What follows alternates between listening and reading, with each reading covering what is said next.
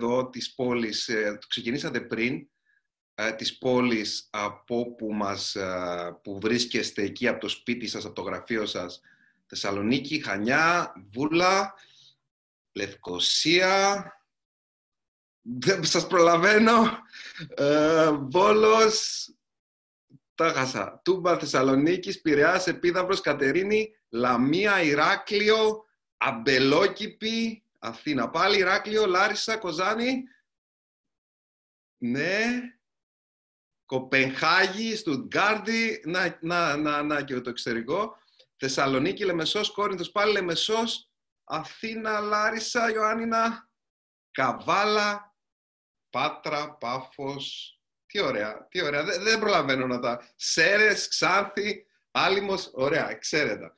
Ευχαριστώ πάρα πολύ για τη συμμετοχή σας. Είναι πολύ σημαντικό για εμένα να είμαστε εδώ παρέα. Το ονομάσαμε συζήτηση. Προφανώς δεν μπορούμε σε 200-300 ανθρώπους να ανοίξουμε να ανοίξουμε τα μικρόφωνα, αλλά είναι συζήτηση γιατί όλοι εσείς που είστε εδώ είχατε τη δυνατότητα ε, σε, σε εισαγωγικά η συζήτηση, αλλά έχει ουσία γιατί είχατε τη δυνατότητα να μας στείλετε τις ερωτήσεις σας. Οπότε δεν είναι ότι εγώ πήρα από την απόφαση ξαφνικά να γράψω, να πω κάτι πολύ συγκεκριμένο, μια θεματική που αποφάσισα εγώ προσωπικά, αλλά ε, όλο έχει να κάνει με τις δικές σας ερωτήσεις και τις δικές σας απαντήσεις. Λοιπόν, αγαπημένοι μου, το σημαντικό ότι είστε εδώ. Ευχαριστούμε πάρα πολύ για την συμμετοχή. Ε, θα ξεκινήσω, ξέρω ότι έχετε πολλά στο μυαλό σας, θα ξεκινήσω α, να, με τις ερωτήσεις που μου έχετε στείλει καθώς α, κάνατε εγγραφή στο σημερινό webinar. Οπότε, ε, η πρώτη ερώτηση ήταν η εξής. Στην περίοδο της ε, καραντίνας, ώρες-ώρες με πιάνει τρομερή στεναχώρια με αυτό που συμβαίνει. Άλλες πάλι όχι. Γιατί στεναχωριέμαι τόσο πολύ που κλαίω στα καλά καθούμενα. Λοιπόν, ε, δεν νομίζω ότι υπάρχει κάποιος που δεν έχει νιώσει ε, άσχημα, περίεργα, θυμό, στεναχώρια, λύπη κατά τη διάρκεια όλης αυτής της συνθήκης που βιώνουμε. Ε, να ξεκινήσω λέγοντάς σας ότι είναι απόλυτα φυσιολογικό. Είναι επίσης σημαντικό να αποδεχθούμε και να αντιληφθούμε μια κατάσταση πριν μπορέσουμε να την αλλάξουμε. Αν δεν φτάσουμε στο στάδιο της αποδοχής, δεν θα μπορέσουμε να βρούμε ούτε ευκαιρία σε αυτήν, ούτε να ξεπεράσουμε το πρόβλημα που ενυπάρχει στη συνθήκη. Ε, περάσαμε ή περνάμε όλα τα στάδια του πένθους. Το ξαναλέω, μπορεί σε κάποιο να φανεί περίεργο αυτό. Περάσαμε ή περνάμε όλα τα στάδια του πένθους. Είναι σημαντική αυτή η συνειδητοποίηση γιατί η κατανόηση αυτού του πράγματος, της αλήθειας δηλαδή που όλοι βιώνουμε, μας επιτρέπει να βρούμε πιο εύκολα λύση. Περνάμε τα στάδια του πένθους, δηλαδή τι ακριβώς θρυνούμε; Πένθος, θρήνος, έτσι δεν είναι. Την απώλεια της κανονικότητας. Την απώλεια του, της ελευθερίας του παθών που την είχαμε πριν. Ποιο είναι το πρώτο στάδιο του πένθους. Άρνηση. Θυμάμαι στο ξεκίνημα της όλης της συνθήκης αυτής, είχα προγραμματισμένα ταξίδια στην Κύπρο για το τρίμερο σεμινάριο εκεί προς το τέλος Μαρτίου, το δικό μας, ε, τις παρουσιάσεις του βιβλίου που είχαν ξεκινήσει και είχαν προλάβει να κάνουμε δύο-τρεις μόνο, όχι πέντε-έξι μόνο. Θα πηγαίναμε ε, Βόρεια Ελλάδα, Αθήνα, Κύπρο. Και ε, ε, όταν άρχισε να γίνεται όλο αυτό, έλεγα σιγά εγώ θα πάω. Δεν ισχύουν όλα αυτά αποκλείεται, υπερβολές. Εγώ θα πάω στα ταξίδια. Γιατί, γιατί ένιωθα ότι πάνε, πάει κάτι να μου πάρει την κανονικότητά μου. Άρα το, στο πρώτο στάδιο έχουμε άρνηση. Καλά, τώρα χαζομάρε, σιγά μην έρθει από την Κίνα εδώ, εγώ θα ταξιδέψω κανονικά, δεν πάνε να αναλένε. Η άρνηση αποτελεί μέθοδος αυτοπροστασίας. Απέναντι τι, στην πραγματικότητα που την εκλαμβάνουμε ως απειλή. Στο δεύτερο στάδιο έχουμε το θυμό. Μα γιατί να μου συμβεί τώρα με αυτό; Ε, δεν το νιώσατε, δεν το βιώσατε κι εσείς. Όπου κάθε γιατί κρύβει πικρία και θυμό. Α, πολλές φορές μεταθέτουμε το θυμό είτε δίκαια είτε άδικα. Δηλαδή, φταίει ο Θεός, φταίει η Κίνα, φταίει η Αμερική, φταίει ο Bill Gates, φταίει οι φαρμακομηχανίες, φταίει η κυβέρνηση. Διοχετεύουμε το θυμό ε, προς τον εαυτό μας και άλλες φορές και βιώνουμε ενοχές. Μετά το θυμό πάω στο τρίτο στάδιο, δηλαδή στη λύπη. Η ζωή μου καταστρέφεται, γιατί να προσπαθήσω πια να κάνω οτιδήποτε. Και αυτό είναι φυσιολογικό στάδιο. Είναι σημαντικό να το συνειδητοποιήσουμε αυτό. Αν παραμείνουμε όμως σε αυτό το στάδιο για πολύ, θα οδηγηθούμε τι, στην κατάθλιψη. Η κατάθλιψη είναι που εκδηλώνεται με συμπτώματα όπως αισιοδοξία, απόγνωση, απόσυρση από τις κοινωνικές σχέσεις. Ε, το τέταρτο στάδιο, που αυτός στο οποίο θέλουμε να φτάσουμε όλοι, δεν θέλουμε να μην περάσουμε τα στάδια, γιατί θα τα περάσουμε, θέλουμε δεν θέλουμε. Αν δεν περάσουμε κάποιο στάδιο, είναι επικίνδυνο. Το θέμα είναι να τα περάσουμε γρήγορα και να φτάσουμε στο στάδιο της αποδοχής. Τέταρτο. Εντάξει. Συνέβη. Πρέπει να βρούμε μια λύση. Θα πάνε όλα καλά. Θα βρούμε τρόπο. Εκεί είναι που η ελπίδα έχει επανέλθει. Μια αίσθηση ψυχικής ηρεμίας. Έχουμε συνηθίσει τη δυσκολία και έχουμε βρει τρόπο να τα διαχειριστούμε. Ζητάμε βοήθεια, επικαλούμαστε ανθρώπους που τα έχουν καταφέρει. Εντασσόμαστε σε ομάδες που έχουν μοιραστούν κοινή γνώση και εμπειρίες. Ε, μπαίνουμε σε συναντήσεις αυτού του είδους όπου μπορούμε να νιώσουμε ότι υπάρχουν και άλλοι που νιώθουν αυτό που νιώθουμε και έτσι ατενίζουμε το μέλλον με μεγαλύτερη αισιοδοξία. Σε αυτό το στάδιο είμαστε πιο έτοιμοι να δούμε την ευκαιρία στο πρόβλημα και να προσδώσουμε ένα νέο παραγωγικό νόημα σε αυτό το οποίο βιώνουμε. Επιτρέψτε να σας πω ότι η, η κατάσταση που βιώνουμε με τον ιό από μόνη της δεν είναι δώρο.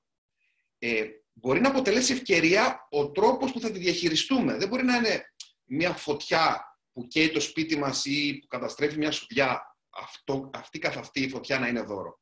Όχι όμως, η σοδιά συγκεκριμένη όμως μπορούμε μετά το χωράφι αυτό να το οργώσουμε και να το φυτέψουμε με κάτι άλλο που θα έχει μεγαλύτερη παραγωγή από την προηγούμενη σοδιά μας. Άρα, δώρο μπορεί να γίνει διαχείριση κατάστασης. Η κατάσταση αυτή καθ' αυτή, κατά τη γνώμη τουλάχιστον, δεν είναι δώρο. Ε, ας κρατήσουμε το εξής. Όταν ενθαρρύνουμε τον εαυτό μας και τους ανθρώπους γύρω μας να, να περάσει όλα τα στάδια και από την άρνηση και από το θυμό και από τη λύπη, τότε και να βιώσει τα συναισθήματα έχει μεγαλύτερες πιθανότητες να κατανοήσει αυτό που συμβαίνει μέσα του, να το αποδεχτεί και να βρει λύσεις. Αν τώρα, κοιτάξτε, στην, στο βωμό της θετικότητας μπούμε στη διαδικασία να, να αποτρέπουμε ή τον εαυτό μας είτε τον άλλο και να λέμε έλα μωρέ τώρα, εσύ δεν έγινε τίποτα, έλα σιγά τώρα. Ή βλέπουμε ανθρώπους που στεναχωριούνται, ανθρώπους που αρνούνται τη συνθήκη και λέμε μα καλά δεν, δεν βλέπεις την ευκαιρία δεν τους βοηθάμε, τους, τους κάνουμε να, να μπουν σε μια συνθήκη να οχυρωθούν, να αμυνθούν και να α, αντιστέκονται ακόμα περισσότερο. Λοιπόν, δεύτερη ερώτηση. Σε αυτή την περίοδο του εγκλισμού που διανύουμε, ποιος είναι ο μεγαλύτερος μας σύμμαχος και γιατί; Ενδιαφέρουσα. Ο Τζον Κένεντι έλεγε ότι στα κινέζικα η λέξη κρίση γράφεται με δύο γράμματα. Το ένα σημαίνει κίνδυνος και το άλλο σημαίνει ευκαιρία. Ξέρετε, όλοι οι μεγάλοι αντιμετώπισαν κρίσεις, σπουδαία προβλήματα, ανυπέρβλητα εμπόδια, μεγάλη απόρριψη. Και όχι μόνο οι μεγάλοι σπουδαίοι οραματιστές, αλλά κάθε άνθρωπος στην εποχή του, στην ε, κατά διάρκεια της ζωής του, έχει ζήσει είτε πόλεμο, είτε ε, ε δικτατορία, είτε δυσκολία προσωπική μεγάλη. Έχει ζήσει κάτι, ε, κάποιοι περισσότερα, κάποιοι λιγότερα, το οποίο μπορούμε να πούμε ότι θεωρείται σε πρώτο επίπεδο ανυπέρβλητο. Ε, χρειάζεται να προσαρμοστούμε, να βρούμε έναν τρόπο να το αντιμετωπίσουμε, γιατί δεν έχουμε και άλλη επιλογή. Ξέρετε, τα ζώα και οι άνθρωποι, και εμείς ζώα είμαστε, έτσι, προσαρμόζονται στο νέο τους περιβάλλον για να επιβιώσουν. Ξέρετε, φιλιά και σε όλους στο Instagram, τα μηνύματά σας βλέπω που έρχονται, ε, για να μην σταματάω τη ροή, δεν παίρνω στη δικασία να σας απαντήσω σε κάθε ένα από αυτά.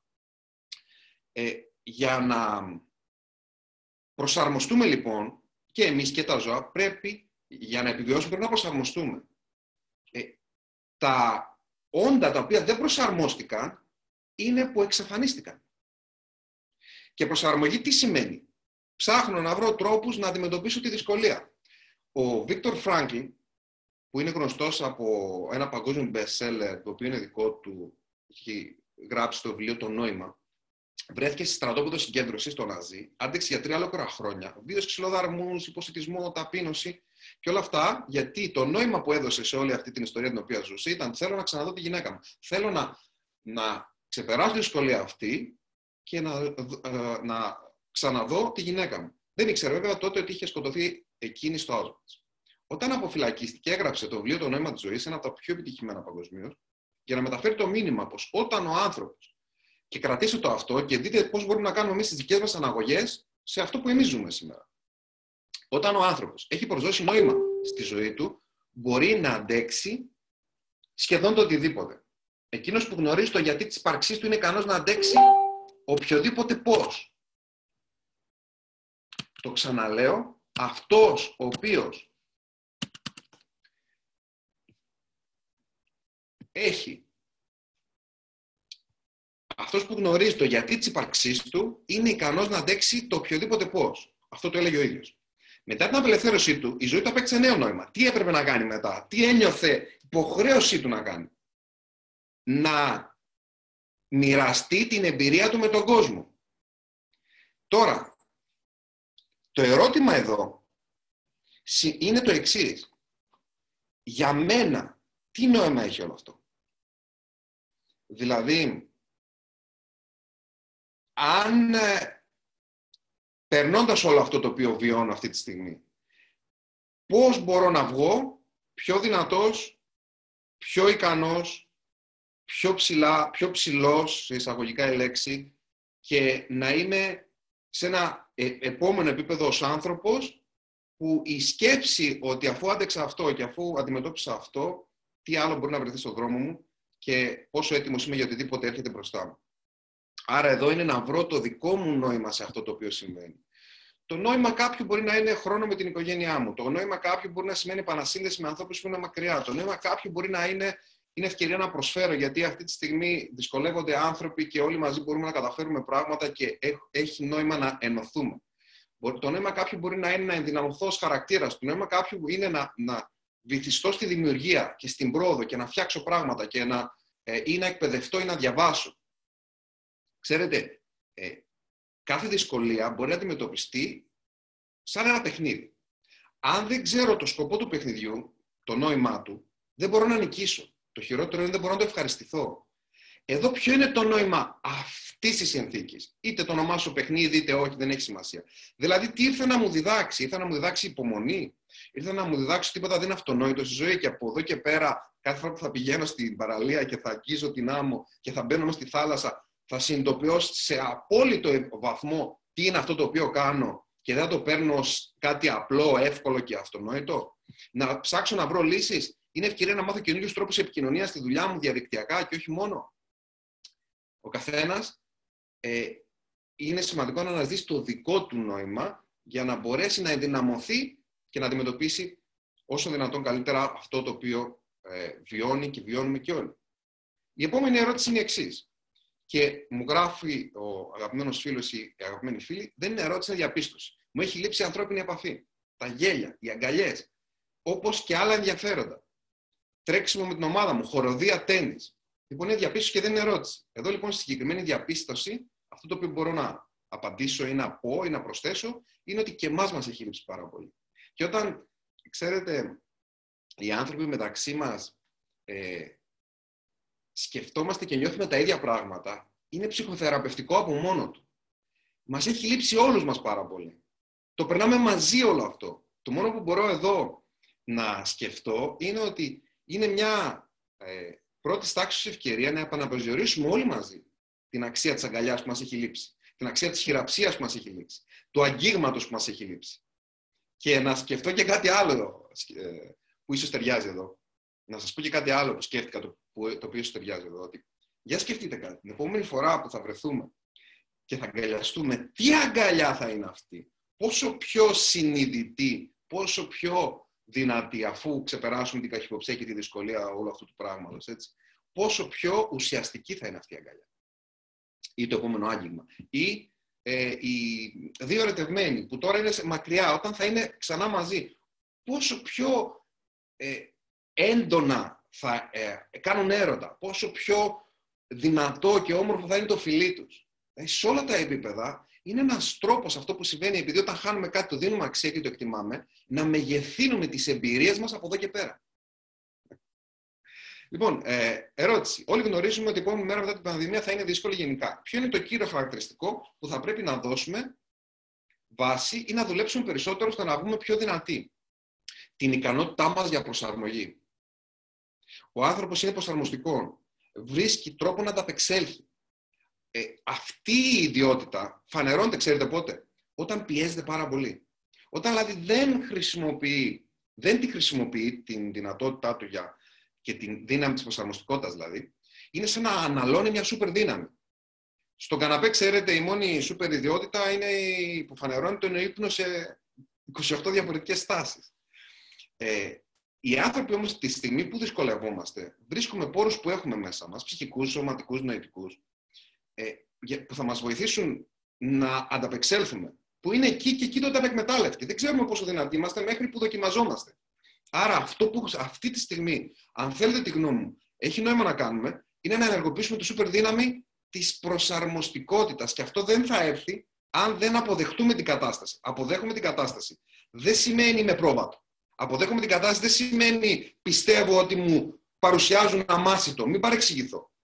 Αποδέχομαι την κατάσταση σημαίνει ότι φτάνω στο τέταρτο στάδιο των, ε, που λέγαμε πριν, τα στάδια του πένθους και ψάχνω να βρω λύσεις μέσα στη συνθήκη. Μπορεί η λύση για κάποιον να είναι επανάσταση. Να βγει με το λάβαρο ότι όλο αυτό που ζούμε είναι συνωμοσία. Δεν ξέρω. Δικαίωμά του. Αλλά αποδοχή της κατάστασης σημαίνει ψάχνω να βρω λύσεις. Ψάχνω να βρω τρόπο να νιώσω αρμονία μέσα μου. Ψάχνω να βρω τρόπο να, να αξιοποιήσω αυτό που συμβαίνει προς όφελός μου. Ε, ψάχνω να βρω τρόπο να απολαύσω πράγματα και ας μην μπορώ να τα απολαύσω όπως πριν. Τα, τα απολαμβάνω με διαφορετικό τρόπο. Όταν αντιστέκομαι στην αλλαγή, γιατί πολλοί αυτό, που, αυτό κάνουν, έρχεται, ε, είναι σαν να πέφτω πάνω σε ένα τείχο. Ε, υπάρχουν άνθρωποι αυτή τη στιγμή που δεν δουλεύουν, δεν προσπαθούν για το καλύτερο, δεν αλλάζουν τον τρόπο που λειτουργούν, δεν προσαρμόζονται. Γιατί έτσι νομίζουν ότι αν το κάνουν αυτό, θα αποδεχθούν τη μονιμότητα της κατάστασης. Όχι. Δεν αποδέχομαι τη μονιμότητα του κορονοϊού αν προσαρμοστώ στη νέα συνθήκη. Απλά αντιδράω σωστά μέχρι αυτή να αμβληθεί ή να τελειώσει. Τι θα κάνω δηλαδή; Θα βάλω σε παύση τη ζωή μου για να πούμε σε έξι μήνες, τρεις μήνες, ένα μήνα, ένα χρόνο μέχρι να ξαναβρεθούμε στη συνθήκη που νιώθουμε ότι είναι η κανονική μας; Πολλοί τώρα κλείνουν μηχανές, τις μηχανές τους. Σκεφτείτε όμως πόσο μακριά θα είστε εσείς σε σχέση με τους ανθρώπους που είναι στενάχωρο, δυστυχώς συμβαίνει όμως και το συναισθανόμαστε ότι συμβαίνει, που αυτή τη στιγμή είναι στο απόλυτο πώς, στην απόλυτη αναμονή. Πόσο πιο μακριά, πόσο πιο ψηλά μπορείτε να βγείτε από τον εαυτό σας. Από να ξεπεράσετε τις προσδοκίες σας. Αν τώρα μπούμε όλοι σε μια διαδικασία να είμαστε δημιουργικοί και να ψάξουμε να βρούμε λύσεις. Η πλειοψηφία των ανθρώπων αποφεύγει τις αλλαγές. Υπάρχει στο Πανεπιστήμιο το μεταπτυχιακό με διοίκηση επιχειρήσεων. Μαθαίναμε λοιπόν τον, τον όρο resistance to change αντίδραση στην αλλαγή. Όλες, όλες, όλες οι ομάδες, όλοι οι μεγάλοι οργανισμοί, όλες οι μεγάλες επιχειρήσεις, οι μικρότερες ομάδες, οι, οι, οι, οι κοινωνίες, οι, οι ομάδες όπως αυτή μια, μιας οικογένειας αντιστέκονται στην αλλαγή. Μα δεν αλλάζει η αλλαγή, είναι αναπόφευκτη, θα προκύψει ό,τι και αν κάνουμε. Μπορούμε να αλλάξουμε εμείς πριν αυτή καταφτάσει, ώστε να την καλωσορίσουμε όταν έρθει. Να μην μας ενοχλήσει όταν είναι εδώ και να την αξιοποιήσουμε τελικά προς όφελός μας. Η αλλαγή δεν αλλάζει. Πρέπει να αλλάξουμε εμείς για να αξιοποιήσουμε την αλλαγή. Τώρα, ποιο είναι το μεγαλύτερο μάθημα, με ρωτάει κάποιος φίλος. Ένα από τα μαθήματα, αν θέλετε, σε όλο αυτό που βιώνουμε, είναι η, αξία της ευγνωμοσύνης. Όταν χάνουμε κάτι, το εκτιμάμε. Είμαστε ευγνώμονες για κάτι και το συνειδητοποιούμε περισσότερο όταν δεν το έχουμε στα χέρια μας.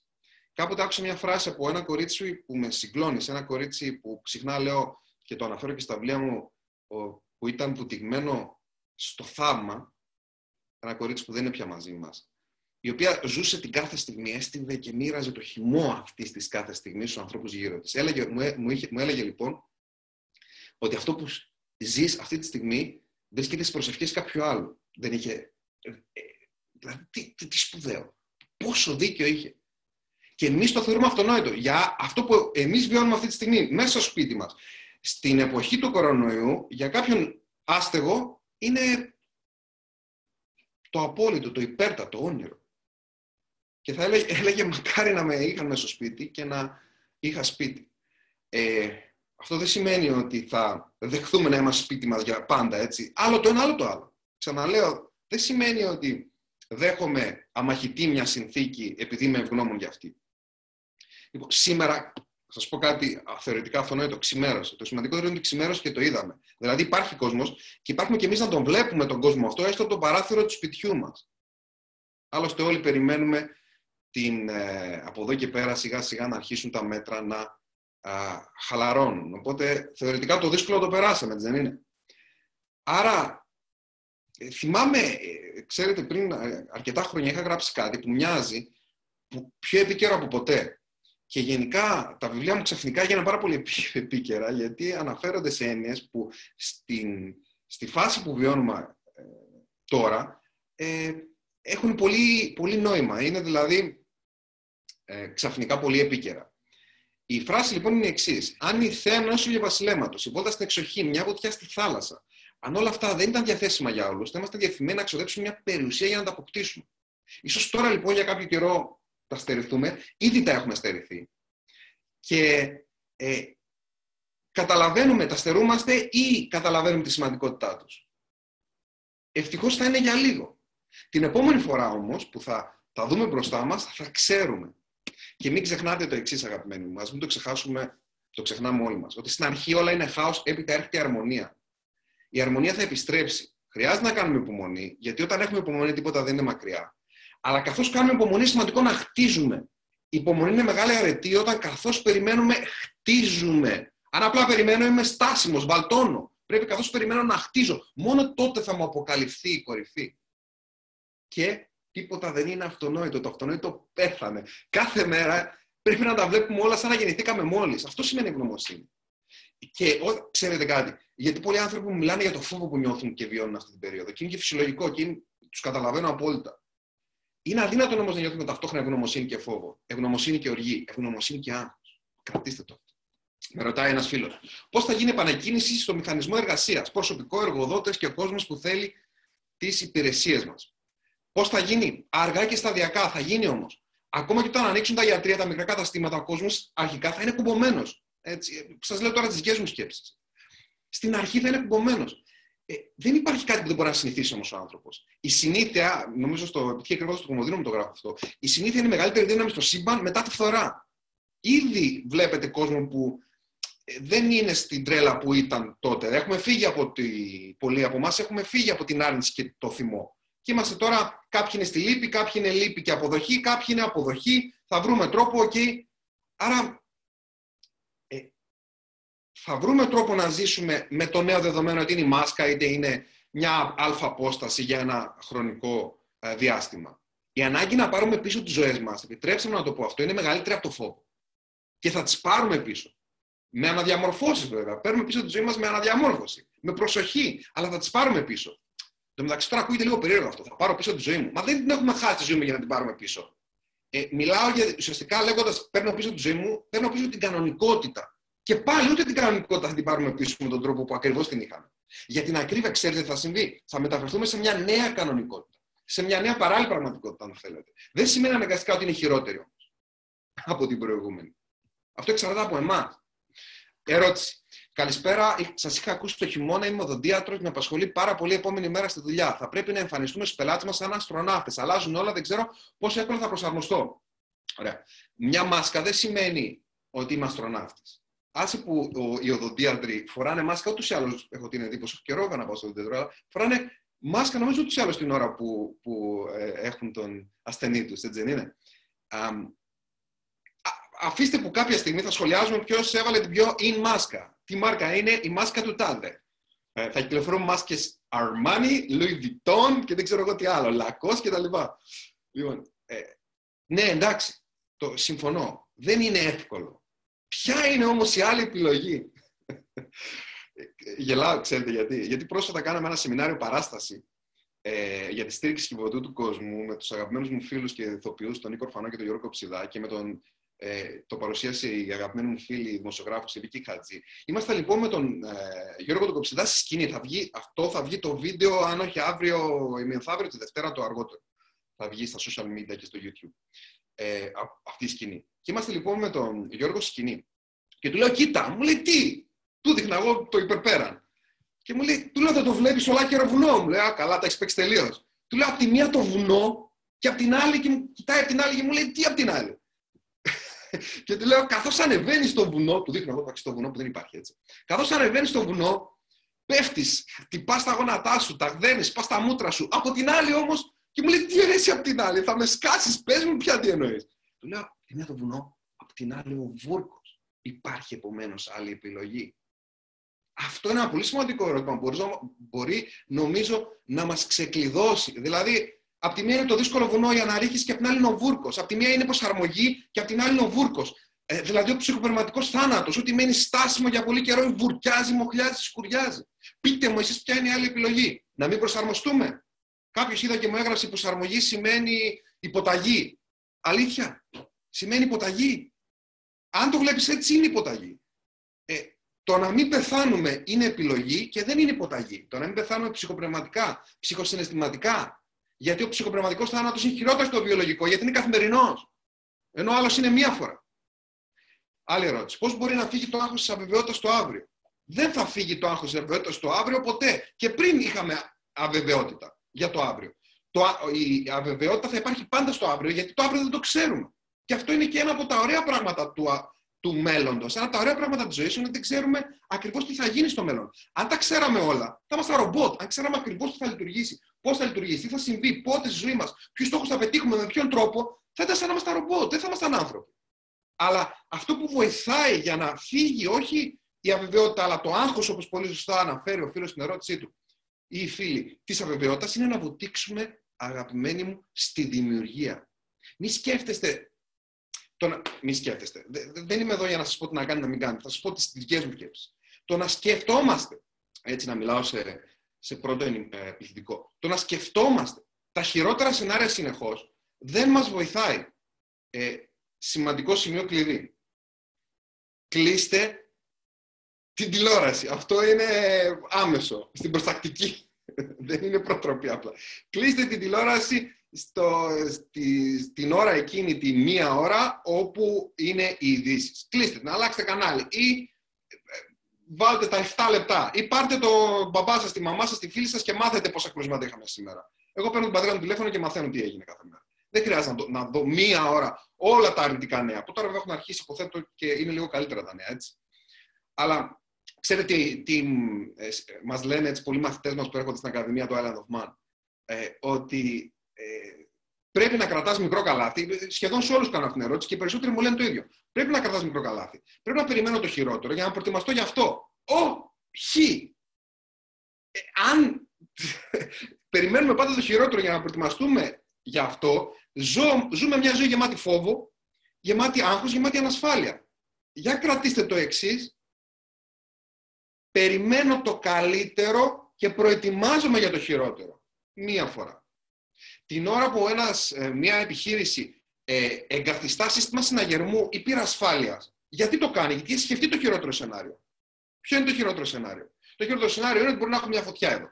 Ωραία. Το σκέφτεται, εγκαθιστά το σύστημα πυρόσβεσης και μετά στην καθημερινή δουλειά, στην ε, καθημερινότητα, οι άνθρωποι που βρίσκονται, η ομάδα μέσα στην επιχείρηση, δεν λένε πω πω, υπάρχει, σκέψου την περίπτωση σήμερα να πιάσει φωτιά. Α, μετά την επόμενη μέρα, σκέψου σήμερα να πιάσει φωτιά. Κάθε μέρα σκέφτονται την περίπτωση να πιάσει φωτιά. Όχι. Μία φορά σκεφτήκαν το χειρότερο σενάριο, έκαναν αυτό που έπρεπε, προετοιμάστηκαν για το χειρότερο και από εκεί πέρα ασχολούνται με τους στόχους της ομάδας, στόχους της εταιρείας και ούτω καθεξής. Προετοιμάζονται για το καλύτερο. Άρα, προετοιμάζουμε για το χειρότερο μία φορά. Για να είμαι έτοιμος. Δηλαδή να ξέρω τι πρέπει να κάνω σε επίπεδο δημόσιας υγείας. Πώς να προ, προφυλαχτώ. Και μετά περιμένω το καλύτερο. Αυτό δεν σημαίνει ότι με θερώ πάνω. Όχι. Περιμένω το καλύτερο για να το χτίσω και βουτώ στη δημιουργία. Κάνω πράγματα που με πάνε στην πρόοδο. Άλλη ερώτηση. Όταν νιώθεις κάποια στιγμή ότι χάνεις τον εαυτό σου λόγω το ότι σκέφτεσαι πάντα αρνητικά και ότι κάνεις τα πάντα λάθος. Πώς μπορείς να τα αποφύγεις αυτό; Hm, τεράστιο κεφάλαιο αυτό. Τι, τι να πρωτοποιείς. Ε, θα σας έλεγα να διαβάσετε το ολόκληρο το βιβλίο, το να ευτυχήσω για να πετύχω, να πετύχω για να ευτυχήσω, για να πάρετε περισσότερες απαντήσεις σχέση με αυτό. Αλλά πολύ γρήγορα, έτσι δύο-τρεις σκέψεις που μπορώ τώρα να, να σας καταθέσω, είναι ότι είναι σημαντικό να αλλάξω τη σκέψη μου, δηλαδή τη μετάφρασή μου απέναντι σε αυτά τα οποία συμβαίνουν και να αλλάξω τις πράξεις μου, πράξη μπορεί να σημαίνει η δράση μου, πράξη μπορεί να σημαίνει τα στοιχεία του περιβάλλοντος ε, και αντίδραση μπορεί να σημαίνει και η σωματική μου έκφραση. Δηλαδή, το σώμα μου πώς λειτουργεί, το αν γυμνάζομαι ή όχι, επηρεάζει τη σκέψη μου. Η σκέψη μου επηρεάζει τη σκέψη μου, η πράξη μου επηρεάζει τη σκέψη μου, ο τρόπος που μεταφράζω τα πράγματα που συμβαίνουν στο περιβάλλον μου, επηρεάζει τη σκέψη μου. Τώρα, τι χρειάζεται να κάνω για να αποφύγω να τα σκέφτομαι όλα αρνητικά; Ε, Α πάμε στις πράξεις, που οι πράξεις είναι και η ουσία, αν θέλετε, και είναι το πιο εύκολο που μπορεί να σκεφτεί κάποιος. Είναι δύσκολο για κάποιον να μπει στη δικασία να πει τώρα: Εγώ θα κάνω την τεχνική τάδε ε, για να διαχειριστώ τη σκέψη, αλλά είναι πιο εύκολο να σκεφτεί κάποιος και να πει: Εγώ θα βγω να, να, να τρέξω. Ε, θα διαβάσω ένα βιβλίο. Θα ασχοληθώ με κάτι δημιουργικό που αφορά τη δουλειά μου. Το θέμα είναι να ξεκινήσουμε από κάπου, αγαπημένη μου ή αγαπημένη μου που έκανες αυτή την ερώτηση. Από τη μέση, από το τέλος, από την αρχή, κάτι να κάνουμε. Από το πλάι, από αριστερά, από δεξιά, από πάνω, από κάτω, κάτι να κάνουμε. Από κάπου να ξεκινήσουμε. Ό,τι και να κάνουμε, να μένουμε στάσιμοι. Καλύτερα αυτό που θα κάνουμε να αποδειχθεί λάθος, ε, καλύτερα να αποδειχθεί ότι είμαστε σε λάθος κατεύθυνση παρά να μείνουμε άπραγοι. Να ξεκουνήσουμε. Πολλές φορές δεν ξέρουμε από πού να ξεκινήσουμε. Συμβαίνει ε, συχνά. Συμβαίνει σε όλους μας. Δεν πειράζει. Ξεκίνα από εκεί που δεν ξέρεις. Για να ξεκινήσουμε κάτι, πρέπει απλά να ξεκινήσουμε. Δεν τόσο απλό είναι. Ο τρόπος για να συμβεί αυτό, ξέρετε, είναι να σταματήσουμε δύο πράγματα. Πρώτον, να σκεφτόμαστε και δεύτερον, να σκεφτόμαστε ότι πρέπει να σταματήσουμε να σκεφτόμαστε. λοιπόν, πάμε σε ερωτήσεις που αφορούν το φόβο και την απόρριψη. Πώς θα ξεπεράσω το φόβο της απόρριψης; τεράστιο θέμα αυτό. Τεράστιο. Λοιπόν, ε, το φόβο της απόρριψης. Στο επιτυχία έγγραφος του Κομοδίνου μου έχω κεφάλαιο που αφορά τους τρεις φόβους. Φόβο απόρριψης από τους άλλους, τον φόβο της αποτυχίας και το φόβο της επιτυχίας. Αλλά θέλω να σας αναφέρω κάτι που γράφω στο, στο βιβλίο που γράφω τώρα, που δεν, το, δεν έχει πάει ακόμα στον Νίκο. Ε, κάτι που δεν έχω πει, νομίζω, ποτέ δημόσια. Ότι για να ξεπεράσουμε το φόβο της απόρριψης, μία λύση είναι, σταμα... είναι να σταματήσουμε να είμαστε εγωιστές. Ίσως να σας φαίνεται λίγο περίεργο τώρα αυτό. Τι σχέση έχει τώρα ο εγωισμός με την, ε, το φόβο της απόρριψη. Τι σχέση έχει αυτό που λες; Ε, νομίζουμε ότι όλος ο κόσμος ασχολείται μαζί μας και ψάχνει αφορμές να μας κριτικάρει. Μήπως έχουμε πολύ μεγάλη ιδέα για τον εαυτό μας; Εντάξει, συμφωνούμε ότι το δικό μας ε, λάθος δεν θα μεγαλώσει τρύπα του, του Ε, να το συμφωνήσουμε αυτό, ότι το δικό μας λάθος, ε, ακόμα και αν συμβεί, δεν θα, ε, θα επιτρέψει τη γη να σταματήσει να, θα επιτρέψει τη γη να συνεχίσει να γυρίζει γύρω από τον άξονά τη. Ε, θα το πω λίγο έτσι, όπως μου βγαίνει. Με την αλήθεια που με διακρίνει. Στα παλιά του τα παπούτσια, να μην πω τίποτα άλλο, του άλλου τι κάναμε εμείς και τι όχι. Δεν θα επηρεάσει σημαντικά η ζωή του από αυτό. Ώρες ώρες κάνουμε λες και είμαστε στο επίκεντρο του σύμπαντος και φοβόμαστε ότι ο άλλος θα ασχοληθεί μαζί μας και θα μας κριτικάρει. Δίνουμε πολύ μεγάλη αξία στην έννοια αναγνώριση. Είναι λοιπόν πολύ εγωιστικό να φοβόμαστε συνεχώς την απόρριψη των άλλων. Γιατί δείχνει ότι παίρνουμε πολύ στα σοβαρά τον εαυτό μας. Αλλά να σας πω κάτι. Αν δεν καταφέρουμε κάτι και αν κάνουμε ένα λάθος, μειώνει η αξία μας. Αυτό που θα μας μειώνει είναι να μην προσπαθήσουμε. Αν ο άλλος πει αυτός είναι λάθος ή αυτός είναι ξέρω εγώ, είναι έτσι, είναι αλλιώς. Μειώνει την αξία μας. Ένα χαρτονόμισμα, δηλαδή, όταν το πατήσεις, το λερώσεις, το σκίσεις, χάνει την αξία του. Πάλι 100 ευρώ, αν είναι χαρτονόμισμα 100 ευρώ. 100 ευρώ. Πάλι 100 ευρώ δεν αξίζει. Να ξεκινήσουμε από την έννοια, την αίσθηση, της συνειδητοποίησης ότι δεν είμαστε αλάνθαστοι. Άρα το πρόβλημα τελικά ξεκινάει την προσδοκία μας για εμάς. Έχοντας την προσδοκία ότι πρέπει να είμαστε αλάνθαστοι και όλοι να μας βλέπουν τέλειου, εκεί όταν αυτό δεν ε, αυτή η προσδοκία δεν εκπληρώνεται, τότε είναι που νιώθουμε το φόβο της απόρριψης. Δεν πρόκειται ποτέ να είμαστε άψογοι. Δεν πρόκειται ποτέ να είμαστε τέλειοι. Ό,τι και αν κάνουμε, θα ε, έχει το λάθος μέσα. Και είναι βασικό συστατικό πρόοδο αυτό. Αν κάνουμε κάτι καλό, μπορεί να μας το αναγνωρίσουν. Ακόμα και να μας το αναγνωρίσουν, θα, μας, θα το ξεχάσουν. Αν κάνουμε κάτι κακό, μπορεί να το σχολιάσουν. Ακόμα και να το σχολιάσουν, πάλι θα το ξεχάσουν. Άρα, στο τέλος, αν θέλετε, έτσι, με ένα συμπέρασμα, όλοι τον εαυτό τους κοιτάνε, τα δικά τους λάθη, τα δικά τους μεγαλουργήματα. Εσείς με τι ασχοληθήκατε σήμερα περισσότερο, Με το πετραδάκι που μπήκε στο παπούτσι σας όταν πατήσατε Β6 στο μήνυμα; Ή στο, στο χαρτί και πήγατε την βολτίτσα σας. Ασχοληθήκατε περισσότερο με το πετραδάκι στο παπούτσι σας που σας ενοχλούσε. Ή με τον Elon Musk και αν έστειλε επανδρομένη αποστολή ή θα στείλει επανδρομένη αποστολή στον Άρη τα επόμενα 20 χρόνια. Με το πετραδάκι δεν ασχοληθήκαμε. Ε, τι θέλω να πω, ότι όλοι τελικά καταλήγουν να, να ασχοληθούν λίγο με το λάθος το δικό μας και ασχολούνται με τον εαυτό τους. Ας κοιτάξουμε λοιπόν πώς εμείς θα βγάλουμε την αλήθεια από μέσα μας και όχι με το τι θα πει ο καθένας που αυτό μας κάνει και αισθανόμαστε φόβο και τελικά δεν κάνουμε τίποτα από αυτό που υπάρχει μέσα μας και δεν συνδέομαστε με την ουσία, τον πυρήνα της ύπαρξής μας γιατί φοβόμαστε τι θα πει ο καθένας και ενώ έχουμε μία ζωή, δεν τη διάγουμε δεν τη ζούμε στο έπακρο, αλλά φυτοζωούμε, φυτοζωούμε και αφήνουμε τους άλλους να γίνουν οι ε, άρχοντες, οι αφέντες της ύπαρξής μας και να ορίζουν το τι θα κάνουμε και τι δεν θα κάνουμε. Δεν είναι στενάχωρο. Ε, επόμενη ερώτηση στα αγγλικά. How can I manage to not give a fuck about what other people say; Ε, το ίδιο πράγμα είναι, αλλά ας, ας πω εδώ κάτι ακόμα. Λοιπόν, uh, the answer, my friend, here is you have to be an artist. λοιπόν, πρέπει να γίνουμε καλλιτέχνη, λίγο καλλιτέχνης. Τι σημαίνει καλλιτέχνης. Αν διαβάσετε βιογραφίες καλλιτεχνών, θα δείτε ότι στην πρώιμη περίοδο τους ειδικά, μέχρι να βρουν τα πατήματά τους, έκαναν δημόσια το ένα λάθος μετά το άλλο. Και αυτή η μαύρη περίοδος από τους βιογράφου μνημονεύεται ως απαραίτητη την εξέλιξή τους. Τα λάθη τους δηλαδή που προέρχονταν από τι, αυτό που είπα πριν, τη διάθεσή τους να μοιραστούν την αλήθεια τους, χωρίς να ενδιαφέρονται, δεν πάνε να πεις, δεν πάνε να κάνεις. Χαιρετήθηκα, τι θα πεις, εγώ αυτός είμαι και αυτό βγάζω στη σκηνή ως καλλιτέχνης. Αυτό τους ξεχώρισε. Έκαναν και έλεγαν αυτό που ένιωθαν, ακόμα και αν προκαλούσε ή ακόμα αν δεν άρεσε.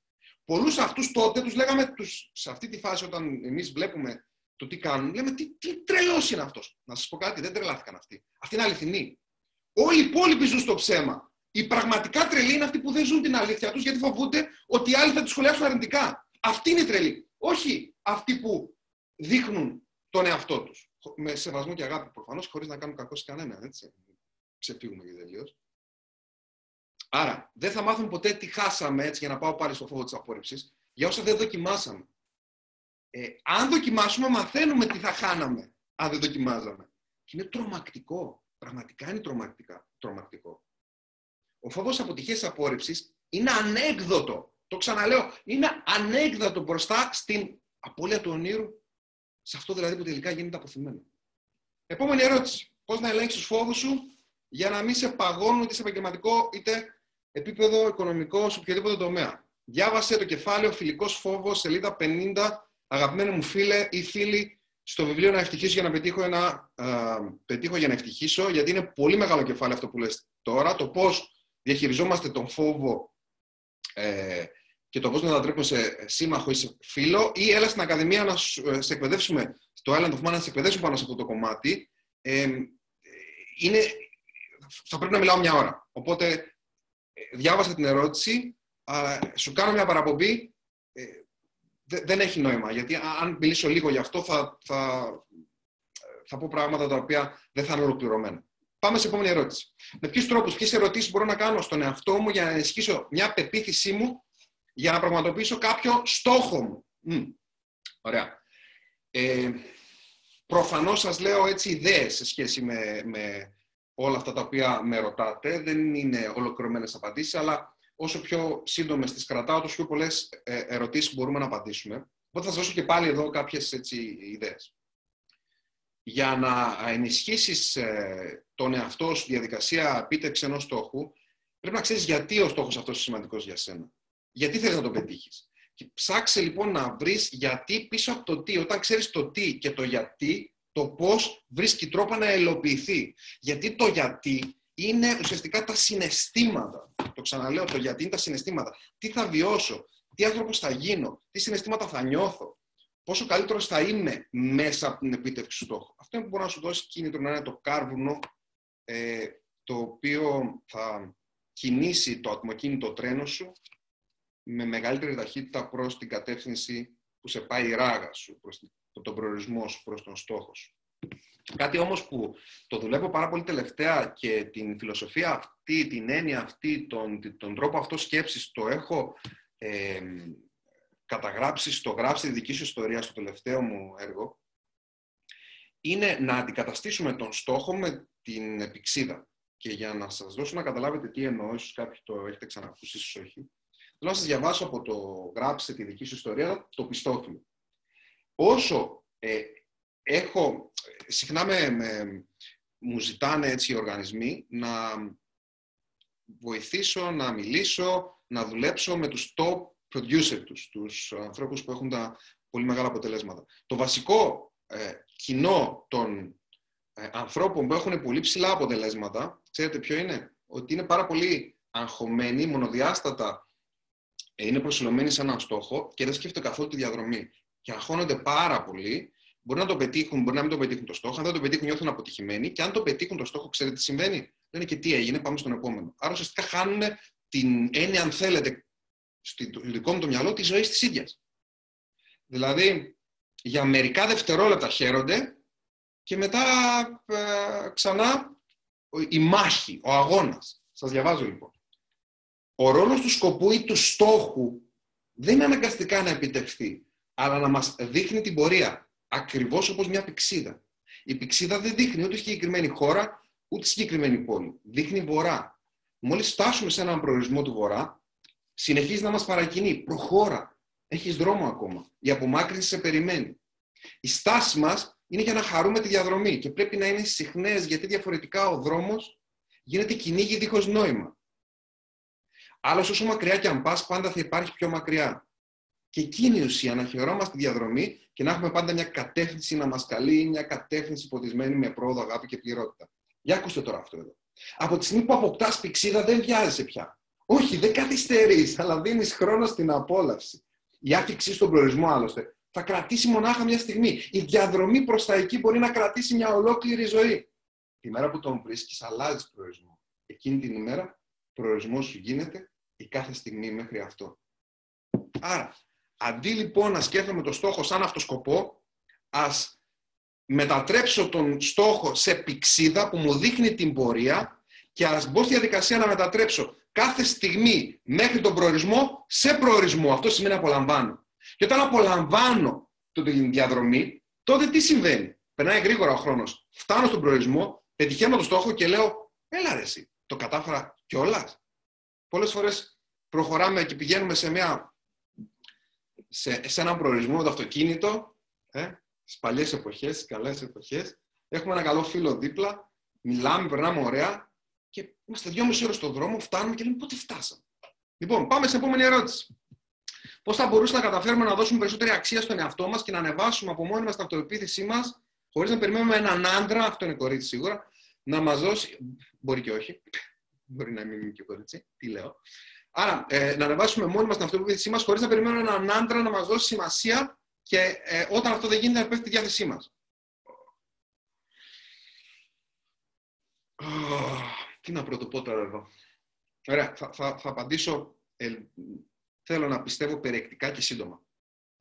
Αγαπημένη μου, αν είσαι κορίτσι, θα θεωρήσω ότι είσαι κορίτσι. Αγαπημένη μου, φέρσου στον εαυτό σου όπω θα ήθελες να σου φερθεί ο άντρας της ζωής σου, ο ιδανικός σου σύντροφος. Δηλαδή, αν ένας άντρας σου φερόταν υπέροχα, λουλούδια, αγάπη, σε βγάζει έξω, βόλτες, δώρα, ευγενική με σένα, ε, σκεφτόταν τις ανάγκες σου. Αν τα έκανε όλα αυτά και για μεγάλο χρονικό διάστημα δεν θα αυξάνονταν οι πιθανότητες να τον αγαπήσεις.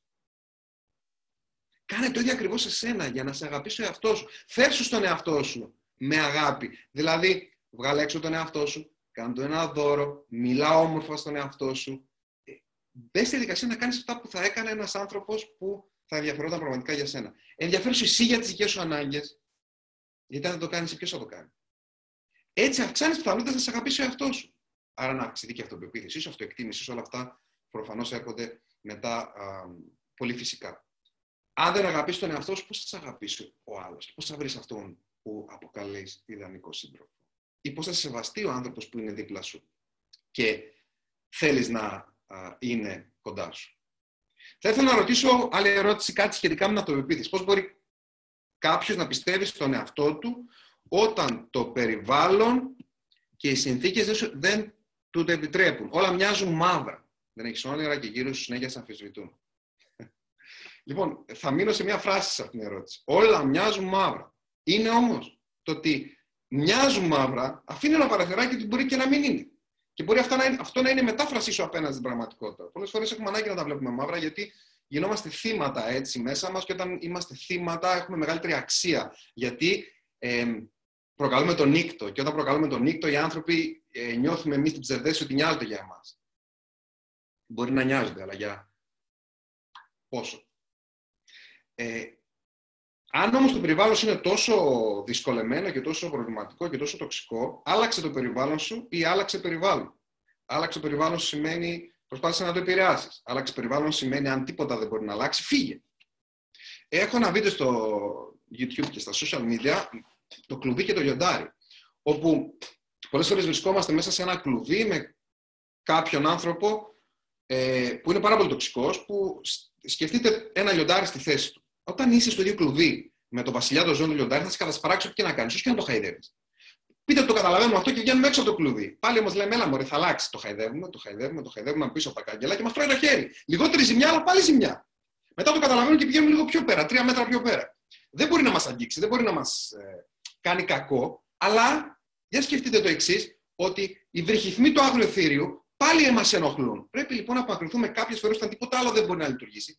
Πρέπει να απομακρυνθούμε τόσο όσο χρειάζεται ώστε να μην μας ενοχλεί. Κάποιες φορές η λύση είναι η φυγή, όταν τίποτα άλλο δεν έχει δουλέψει νωρίτερα.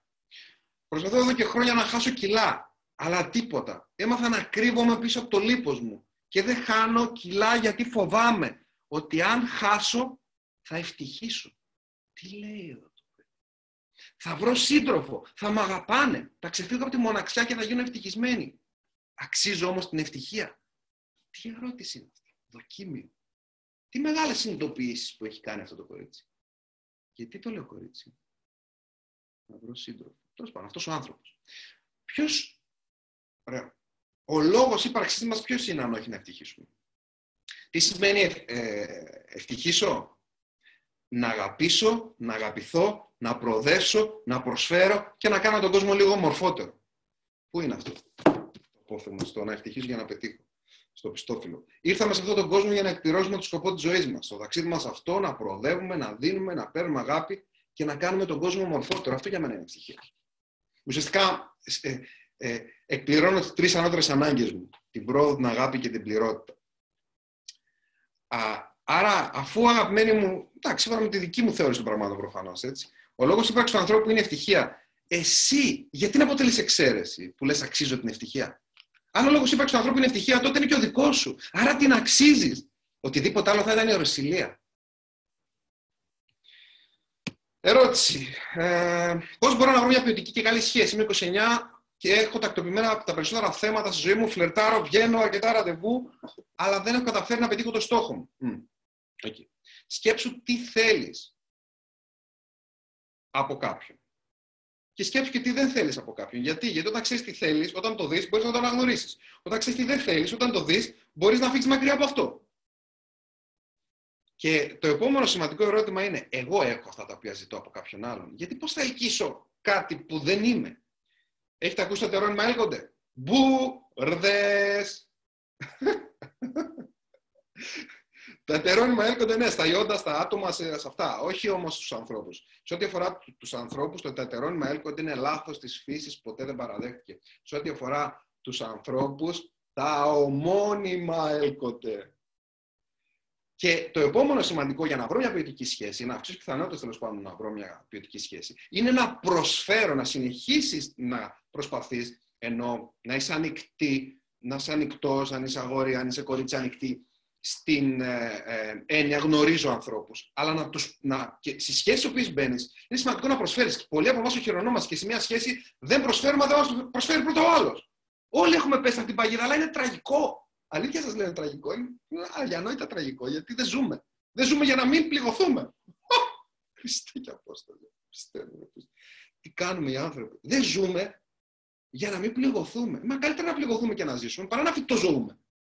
Είναι σημαντικό να προσφέρουμε στις σχέσεις. Γιατί ο μόνος τρόπος να βγάλεις τον καλύτερο εαυτό στον άνθρωπο που έχεις δίπλα σου, για να μάθεις αν είναι για σένα ο κατάλληλος, είναι να του προσφέρεις. Όταν δεν βγάζεις το δικό σου καλύτερο εαυτό, βγάζεις το χειρότερο εαυτό στον άλλον ε, όταν προσφέρεις, μπορεί να λάβεις, μπορεί να μην λάβεις πίσω. Ωραία. Όταν προσφέρεις και λάβεις πίσω, κέρδισες. Όταν προσφέρεις και δεν λάβεις πίσω, πάλι κέρδισες. Ξέρετε τι κερδίσαμε; Ότι επειδή η προσφορά είναι φίλτρο αξιοσύνης, ξέρουμε ότι ο άνθρωπος αυτός δεν κάνει για μας όταν προσφέρουμε. Και συστηματικά δεν λαμβάνουμε πίσω, ε, κάποια στιγμή δεν έχει πια νόημα να προσφέρουμε πιθανότητα. Όταν κάποιος δεν ανταποκριθεί την προσφορά μας, σημαίνει ότι ίσω δεν είναι για εμάς. Πώς θα το μάθουμε όμως αυτό αν δεν προσφέρουμε;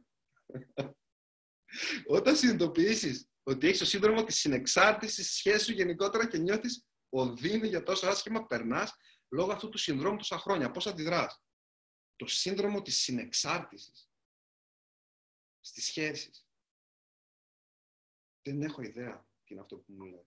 Μα αυτό το, τα σύνδρομα, γιατί κι άλλος μου λέει για τα σύνδρομα, πού τα ξέρετε, πού τα, πού τα... Ε, είναι διαγνωσμένο αυτό που λες αυτή τη στιγμή αγαπημένη μου ή αγαπημένη μου; Ή το, στο δικό σου κεφάλι αποφάσισες ότι είσαι, έχεις το σύνδρομο της συνεξάρτησης σχέσης και επειδή το αποφάσεις, ξέρεις τι, ξέρετε τι, η ιστορία στο μυαλό μας γίνεται πραγματικότητά μας, η πεποίθησή μας γίνεται πραγματικότητά μας. Δηλαδή, αν εγώ αποφασίσω να είμαι αναβλητικό, θα, ψάξω, θα αναβάλω στην καθημερινότητά μου για να ψάξω τρόπους να επιβεβαίωσω την ιστορία στο μυαλό μου. Γιατί ό,τι ιστορία έχω στο μυαλό μου, για εμένα, αυτές τις πράξεις θα κάνω στην πραγματικότητά μου για να την επιβεβαιώσω. Μήπως όμως η ταυτότητα που έχεις δώσει στον εαυτό σου, που έχεις δημιουργήσει ταυτότητα, ότι έχω το σύνδρομο της συνεξάρτησης, είναι το πρόβλημα στην όλη ιστορία; Πόσο, πόσες, πόσο αληθινές μπορεί να είναι οι ανθρώπινες σχέσεις, φιλικές, ερωτικές, συντροφικές, επαγγελματικές σήμερα. Ωραία. Θα σας πω, θα σας το γενικεύσω. Ζούμε την πιο εκπληκτική στιγμή της ιστορίας. Στην καλύτερη εποχή αποκαταβολής κόσμου. Δεν είναι σήμερα χειρότερα τα πράγματα από ό,τι χθες. Χθες ήταν χειρότερα από ό,τι σήμερα. Αν εξαιρέσουμε αυτό που συμβαίνει το τελευταίο 1,5 μήνα, κατά τα άλλα, τα σπάει η εποχή μας. Μπορούμε να επικοινωνήσουμε το φίλο μας στην Αλάσκα, που δεν τον είχαμε ανακαλύψει ποτέ αν δεν υπήρχε το Facebook, Instagram, δεν ξέρω τι, τα social media. Μπορεί να μας επισκεφτεί, ξαναλέω, αν βάλουμε σε παρένθεση αυτό που ζούμε τώρα. Έτσι. Μπορεί να μας επισκεφτεί όποτε θέλει. Μπορεί να τον δούμε και να μιλήσουμε live μαζί του μέσα στο διαδίκτυο. Άλλαξε η μορφή της επικοινωνίας, ναι. Θέλει χρηστή διαχείριση, ναι. Δεν είναι όμως τραγικά τα πράγματα. Τραγικό πολλές φορές είναι το φίλτρο μέσα το οποίο το χρωματίζουμε. Ε, υπάρχει διάχυση πληροφορίας. Μπορούμε σε δευτερόλεπτα να αποκτήσουμε πρόσβαση πληροφορίας για το πώς να φτιάξουμε αεροπλάνο. Μπορούμε μέσα σε 10 ώρες να πάμε από τη μία άκρη της γης στην άλλη μπορεί ένα παιδάκι στα 15 με πιτζάμες να γίνει εκατομμυρίουχο μέσα στο διαδίκτυο. Δεν απειλεί τη ζωή μας από άγρια θηρία. Δεν υπάρχουν πολεμοχαρείς επεκτα... επεκτατητές, επεκτα... επεκτατητές, ναι, κάτι τέτοιο, ε; επεκτατητές, που σκορπάνε πόλεμο τουλάχιστον δίπλα μας στη δική μας γειτονιά. Ε, ή τέλος πάντων δεν μας έχουν επιτεθεί. Τελευταία, έτσι. Ε, δεν είναι πραγματικότητα αυτός σε όλες τις χώρες, έτσι. Ε, και εμείς γκρινιάζουμε ε, σήμερα ότι είναι χάλια τα πράγματα. Έχουμε ελευθερία λόγου κινήσεων, ελεύθερη πρόσβαση στο διαδίκτυο. Ναι, αντιλαμβάνομαι ότι υπάρχουν πράγματα που δεν ξέρουμε. Ε, αντιλαμβάνομαι ότι σε έναν βαθμό υπάρχει ένα της παρακολούθησης με διάφορους τρόπους, τα προσωπικά δεδομένα κτλ. Αλλά ε, δεν φοβόμαστε να και κρύβουμε την εφημερίδα. Έτσι δεν είναι. έχουν περάσει άνθρωποι πολύ χειρότερα, έχουν περάσει πολέμους. Άρα, τα παιδιά μας σήμερα, μια και μιλάμε για τις σχέσεις, εμείς οι ίδιοι, ε, ζούμε σε διαφορετικό επίπεδο τη σχέση. Δηλαδή τα παιδιά μεγαλώνουν διαφορετικά, ερωτεύουν διαφορετικά, επικοινωνούν διαφορετικά. Το κλασικό σχόλιο κατάκριση όμως ότι τα παιδιά δεν ξέρουν να ζουν σήμερα, δεν ξέρουν να κάνουν σχέσεις φιλικές, ερωτικές, συντροφικές, γιατί είναι με ένα κινητό. Και είναι το ένα δίπλα στο άλλο και στέλνουν μηνύματα, καρδούλες και φατσούλες και αποξενώθηκαν. Ναι, και πάλι επικοινωνούν μέσα από τις καρδούλες όμως. Είναι διαφορετικός τρόπος επικοινωνία. Ε, επικοινωνούν με τις φατσούλες για να βρεθούν κάποια στιγμή από κοντά. Ξέρετε τι γράφαμε πριν 20 χρόνια στις εκθέσεις σχολείου; Δεν χρησιμοποιούσαμε τη φράση του Σαμαράκη και λέγαμε ποτέ οι στέγες των σπιτιών δεν ήταν τόσο κοντά και οι καρδιέ των ανθρώπων τόσο μακριά όσο σήμερα. Αυτά λέγαμε πριν 20 χρόνια.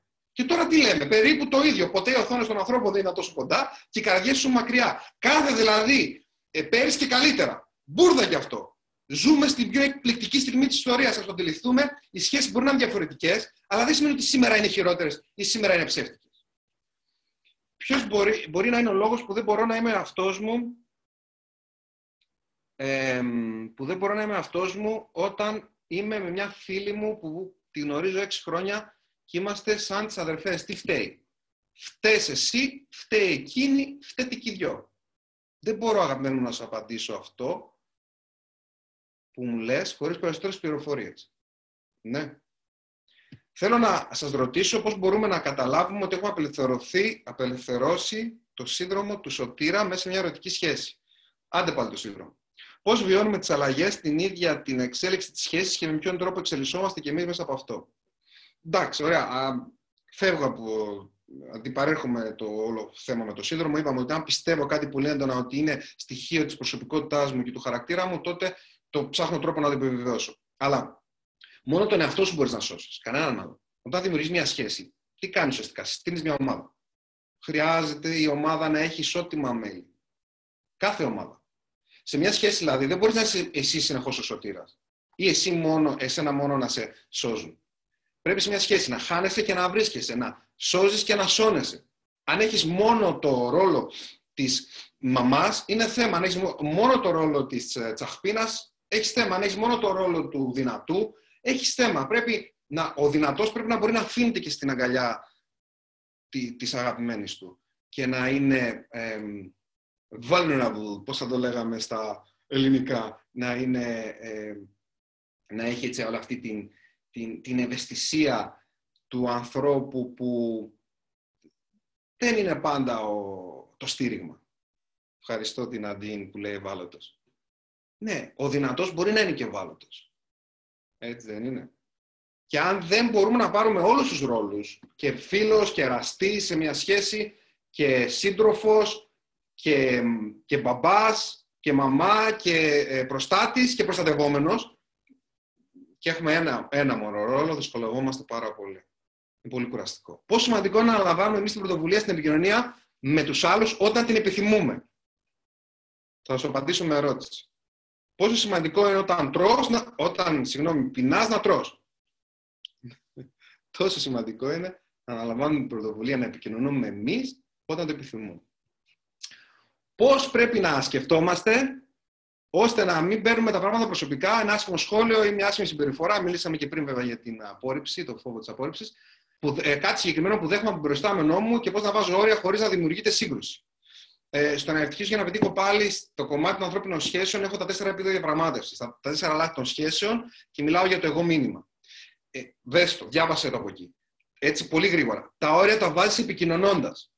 Όχι σιωπώντας. Αλλά επικοινωνώντας με υγιή τρόπο. Επικοινωνώ με υγιή τρόπο σημαίνει εκφράζω το συνέστημά μου και όχι ε, μιλώ με χαρακτηρισμούς, γενικεύσεις ή με επιθετικό τρόπο. Είναι διαφορετικό να πεις είσαι λάθος, είσαι απαράδεκτος, είσαι προκαθελημένος και να πεις αισθάνομαι πολύ λυπημένος με αυτό που μου είπες. Με στεναχωρεί πάρα πολύ ο τρόπος που μίλησες. Άλλος κόσμος, άλλος πλανήτης. Παίρνεις όλες τις άμυνες, παίρνεις όλα τα όπλα που ανθρωπείς απέναντί σου και το εκφράζεις την αλήθεια σου. Με αγάπη και σεβασμό και δημιουργείται χώρος ε, για επικοινωνία. Μπαίνετε σε μια σκηνή ξαφνικά που είστε πιο κοντά ένας με τον άλλον. Αν αυτή η σχέση έχει νόημα να σωθεί, ο τρόπος για να σωθεί είναι μέσα από αυτού του είδους την υγιή επικοινωνία. Όταν έχεις μπει σε πλάνο νοοτρο... αλλαγής νοοτροπίας, πώς προσαρμόζεις τον άνθρωπό σου σε αυτό το πλάνο. Ευχαριστώ. Το μεταξύ μου στέλνετε πάρα πολύ ωραία μηνύματα. Τι, τι να σας πω τώρα, δηλαδή, με την άκρη του ματιού μου, εντάξει, διαβάζω τις ερωτήσεις. Βλέπω στο Instagram τα μηνύματα. Βλέπω στο, στο εδώ τα μηνύματα στο Zoom. Ε, μακάρι να μπορούσε ο καθένα από εσάς να, να, να, να απαντήσω. Τι ωραία πράγματα που λέτε. Εκπληκτικά. Είναι πάρα πολύ ωραία. Ε, αλλά προτιμώ να δώσω χρόνο στις ε, ερωτήσεις και στις απαντήσεις. Ε, να σας στέλνω την αγάπη μου και εδώ στα μηνύματα στο Zoom και εδώ στα μηνύματα στο Instagram. Λοιπόν, ε, πώς προσαρμόζεις τον άνθρωπο σε αυτό το πλάνο; Δεν προσαρμόζεις κανέναν άνθρωπο πουθενά. Ένα αντικείμενο δεν προσαρμόζεις. Τους μεντεσέδες ένα φίλο του Λάπας, το ανοίγεις το φίλο του Λάπας και παίρνεις το κατσαβίδι και σφίγγεις ή λασκάρεις τους μεντεσέδες για να δεις ότι η Ντουλάπα κλείνει σωστά. Ναι, εκεί προσαρμόζεις. Τον άνθρωπο δεν τον προσαρμόζεις. Τον εμπνέεις με τη δική σου αλλαγή, με το δικό σου παράδειγμα. Να έρθει πιο κοντά σου τον φέρεις σε ένα περιβάλλον αλλαγής. Του λες, έλα να ακούσουμε ένα webinar που ίσως έχει νόημα. Και αυτός κάνει τις δικές του σκέψεις. Του δίνεις να διαβάσει ένα βιβλίο και του λες, Αυτό είναι δώρο από μένα. Και πάλι μπορείς να τον πιέσεις να το διαβάσεις. Μπορεί να το κάνεις δώρο μόνο.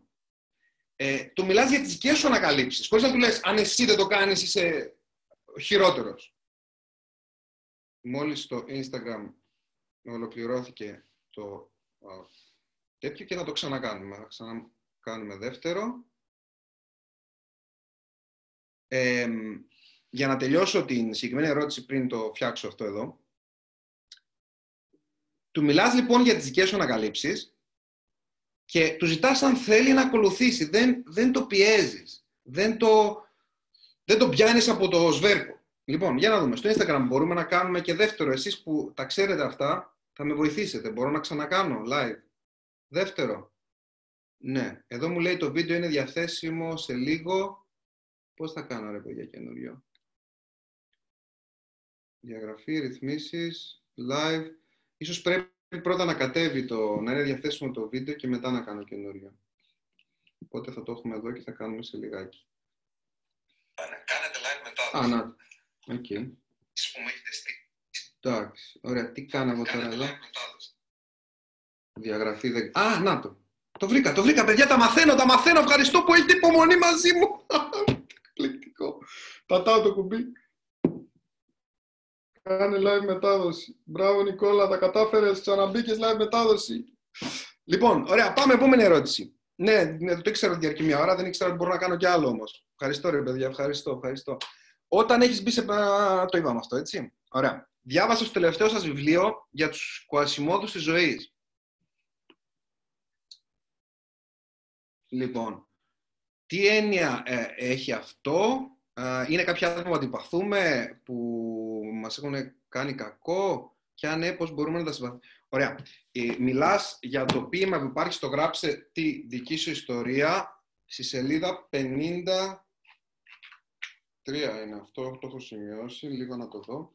Είναι από ένα, μια παλιά μου ποιητική συλλογή που έχω σε κάθε 16η μέρα του μήνα στο γράψει τη δική σου ιστορία έχω ένα παλιό μου ποίημα. Λοιπόν, που λέει το μόνο που φοβάμαι είναι το ποίημα και λέει το μόνο που φοβάμαι τους γνωστικούς και σόφρονες που σχολιάζουν τη ζωή εκείνων που τη ζουν και νομίζουν πως έχουν και αυτή ζωή. Το μόνο που φοβάμαι τους ειλικρινείς που με τις φθηνές δικαιολογίες πληρώνουν ακριβά την αξιοπρέπειά τους και με τα ψέματα την εξαγοράζουν. Έχει διάφορα το μόνο που φοβάμαι, το μόνο που φοβάμαι. Και κάποια λέει τους πετυχημένους που χαρίζουν καθρέφτες στους κουασιμόδους της ζωής. Ε, αυτό που εννοώ εδώ είναι το εξής, ότι, ότι ένας κάποιος που έχει φτάσει υποτίθεται σε κάποιες ε, ε, κορυφές, θεωρείται πετυχημένος. Το να λέει σε αυτόν που δεν έχει φτάσει ακόμα εκεί, πόσο χάλια είναι, και αυτό δείτε ότι και σε επίπεδο σχέσης. Είμαστε σε μια σχέση και συνεχώς λέμε στον άνθρωπό μας πόσο λάθος είναι. Πόσο έπρεπε να το κάνει αυτό έτσι και πόσο έπρεπε να το κάνει αυτό αλλιώς. Και ότι αυτό δεν είναι σωστό. Και, και μια συνεχής ε, ε, γκρίνια, μιζέρια και κατάκριση. Ξέρετε, οι άνθρωποι τε, τε, τε, το να ακούνε συνεχώς τι κάνουν λάθος, ακόμα και όταν ισχύει, δεν τους αρέσει. Πρέπει να βρίσκουμε άλλους δημιουργικούς τρόπους για να ε, φέρουμε τους άνθρωπου πιο κοντά μας για να το συνδέσω και με την προηγούμενη ερώτηση. Άρα η κοασιμότητα της ζωής είναι αυτή που στο δικό μας το μυαλό, η άσχημη της ζωής εισαγωγικά, αυτοί που δεν έχουν φτάσει εκεί που ε, ας πούμε θεωρούμε εμείς ε, ότι είναι οι κορυφές, δεν έχει νόημα να τους χαρίζουμε καθρέφτη να τους λέμε πόσο χάλια είναι. Σε ένα κοασιμόδα μου του χαρίσει καθρέφτη, ε, δυτική αδεία, είναι σαν να του λες πόσο άσχημος είσαι. Αλλά να τους εμπνέουμε με άλλους τρόπους δημιουργικούς να έρχονται κοντά μας. Ταλαιπωρούμε προσπαθώντας να θέσω υγιή ώρα στους γύρω μου. Το καλό παιδί που δεν μπορεί να πει όχι με έχει κουράσει. Θα χαιρόμουν πολύ να το συζητήσουμε να προτείνετε κάποια ομιλία σας waiting for the webinar. Α, το διάβασα όλο. Όταν λες σε όλους ναι, αγαπημένε μου, καλό παιδί ή αγαπημένη μου, λες όχι στον εαυτό σου. Λοιπόν, θα σας πω κάτι πάρα πολύ σημαντικό τώρα. Αλήθεια, δηλαδή θα πάθετε πλάκα. Δεν θα πιστεύετε αυτή τη, τη σκέψη. Η σκέψη διάνοιας, ευφύας. Θα σας πω ποιος είναι ο πιο αποτελεσματικός τρόπος για να πείτε όχι. Γιατί είπαμε, όταν λες ναι σε όλους, λες όχι στον εαυτό σου. Πώς θα πεις όχι λοιπόν στους, στη, στη μαμά, στον μπαμπά, στο σύντροφο, στο φίλο, στο πελάτη, σε αυτούς που θέλουν από σένα πάντα κάτι; Για να αρχίσεις να λες ναι στον εαυτό σου. Λοιπόν, ο τρόπος για να πεις όχι είναι να πεις όχι. να ανοίξεις το στόμα σου και να ξεκινήσεις με, το φων... με, με, με, το, με ένα ε, ε, ε, έτσι, ο, ο, μετά με το σύμφωνο και μετά με το φωνή ή, ο, χ. Για πάμε όλοι μαζί να δείτε, δεν σας βλέπω το μεταξύ κιόλας, αλλά για, δοκιμάστε το, πείτε, ανοίξτε το στόμα, ο, ή, Γράψτε το, μπράβο. Για γράψτε μερικά όχι εδώ στο Instagram, για γράψτε μερικά όχι εδώ στο Zoom. Για γράψτε όχι, παίξτε, παίξτε μου όχι. Πολλά όχι, θέλω να βλέπω όχι. Όχι ρε φίλε. Ναι στη ζωή μου, ναι, στις, ναι, ναι σε αυτό που με πάει στην πρόοδο, ναι στους αγαπημένους μου, εκεί που πρέπει να πεις ναι, όχι όμως κάποιες φορές. Κάποιες φορές όχι. Γιατί έχω αξία, έχω, χρειάζομαι χρόνο για τον εαυτό μου, πρέπει να γεμίσω τις μπαταρίες μου, πρέπει να σκύψω μέσα μου για να μπορέσω να είμαι υγιής εγώ συναισθηματικά και να μπορέσω να προσφέρω και στους άλλους. Ωραία. Η ψεύτικη πλευρά της ζωής. Άνθρωποι με απόλυτη άγνοια στο όνομα της αγάπης παντρεύονται και απλά με πολύ εύκολο τρόπο χωρίζουν. Πειράζει που δεν συμβιβάζομαι με όλες αυτές τις ψεύτικες ουτοπίες. Λοιπόν, δεν σχολιάζω όλα αυτά τα οποία λες, είναι η δική σου α, άποψη. Θα σου πω όμως κάτι. Δεν πειράζει καθόλου. Ξέρει, ξέρεις πότε θα πείραζε. Αν πήγαινες ενάντια στην αλήθεια σου και αν συμβιβαζόσου, τότε θα πείραζε πάρα πολύ. Είναι σημαντικό όμως, αγαπημένε μου ή αγαπημένη μου, να πηγαίνεις ενάντια στο ρεύμα, επειδή η κατεύθυνσή σου είναι ενάντια στο ρεύμα. Όχι απλά για να διαφέρεις από τα υπόλοιπα ψάρια. Δηλαδή, αν η αλήθεια σου είναι προς τα εκεί, να πας προς τα εκεί. Να ακολουθείς την αλήθεια μέσα σου, να μένεις πιστός σε αυτήν. Εγώ είμαι μαζί σου και σου βγάζω το καπέλο. Πώς μπορώ να μην με συγκρίνω με άλλους και έτσι δεν συγκεντρώνομαι στο να ολοκληρώσω όταν προφανώς εννοείς συγκρίνω τον εαυτό με άλλους να ολοκληρώσω τους δικούς μου σκοπούς στόχους. Λοιπόν, καταρχάς, μέσα από τη σύγκριση συνειδητοποιούμε. Ξέρω ότι είμαι πολύ ψηλός γιατί υπάρχουν πιο κοντά από μένα. Ξέρω ότι είμαι πολύ κοντός γιατί υπάρχουν πολύ πιο ψηλοί από μένα. Ξέρω ότι είμαι πολύ όμορφος γιατί υπάρχουν πιο λιγότερο από μένα. Ξέρω ότι είμαι πολύ άσχημος. Καταλαβαίνετε τι θέλω να πω. Ε, μέσα από τη σύγκριση συνειδητοποιώ. Καταλαβαίνω τι συμβαίνει, γιατί όχι. Το θέμα είναι τι συγκρίνω, πώς συγκρίνω. Στο να ευτυχήσω πάλι για να πετύχω, αναφέρω τα τρία επίπεδα σύγκρισης. Θα σας πω ένα από αυτά. Συγκρίνω με τον καλύτερο από εμένα, όχι να σκέφτομαι πόσο χάλια είμαι και να νιώθω ανεπαρκής, αλλά για να εμπνέομαι. Όταν σκέφτομαι με τον καλύτερο, συγκρίνω και βλέπω το καλύτερο, μπορώ να πω πω, πόσο χάλια είμαι, να πω, έλα ρε μα, κοίτα να, ρε εσύ, δε, πω, ρε εσύ υπάρχει αυτό, κοίτα τι έκανε. Μα δες, τι ωραίο. Άρα υπάρχει αυτός ο δρόμος. Και ξέρεις τι, αφού υπάρχει αυτός ο δρόμος, θα τον πατήσω και εγώ αυτό το δρόμο, απλά να το κάνω το δικό μου τρόπο. Θα βάλω τη δική μου πινελιά. Αυτό επίσης, το να συγκρίνεις τον καλύτερο από σένα για να εμπνέεσαι, θα σε βοηθήσει, θα σε σπρώξει να συγκεντρωθείς στους στόχους σου, σκοπούς σου και να, τους, ε, και να φτάσεις πιο κοντά, κοντά τους. Μέχρι τώρα για σένα η σύγκριση ήταν ο λόγος που δεν έφτανες κοντά στο στόχο σου. Τώρα η σύγκριση με αυτή τη μετάφραση είναι να σε πάει πιο κοντά στο στόχο σου. Τι ωραία. Λοιπόν, πόσο εύκολο είναι να ορίσεις θετικά τη σκέψη και το θυμό σου όταν το περιβάλλον που έχεις μεγαλώσει είναι μέσα στις φωνές και τον αρνητισμό. Δεν είναι αγαπημένο μου, αγαπημένο μου, δεν είναι εύκολο. Όταν αυτές είναι προσλαμβάνωσέ σου, δεν είναι εύκολο. Αλλά όσο λιγότερο εύκολο είναι κάτι, τόσο περισσότερο δεν αξίζει τι περισσότερες φορές. Τα δύσκολα και τα άξια, δεν, γι' αυτά δεν έχει νόημα να πασχίζει κανείς. Το ότι είναι δύσκολο δεν το κάνει αδύνατο. Και αυτό είναι ελπιδοφόρο. Ξέρετε ποιο είναι το πραγματικά δύσκολο, νομίζω το λέει ο Ρόν αυτό. Πραγματικά δύσκολο είναι το αδύνατο. Από τη στιγμή που κάτι είναι εφικτό, είναι εύκολο. Εύκολο. Σε εισαγωγικά, ε. επειδή είναι εφικτό. Μπορεί να χρειάζεται 20 χρόνια προσπάθειας.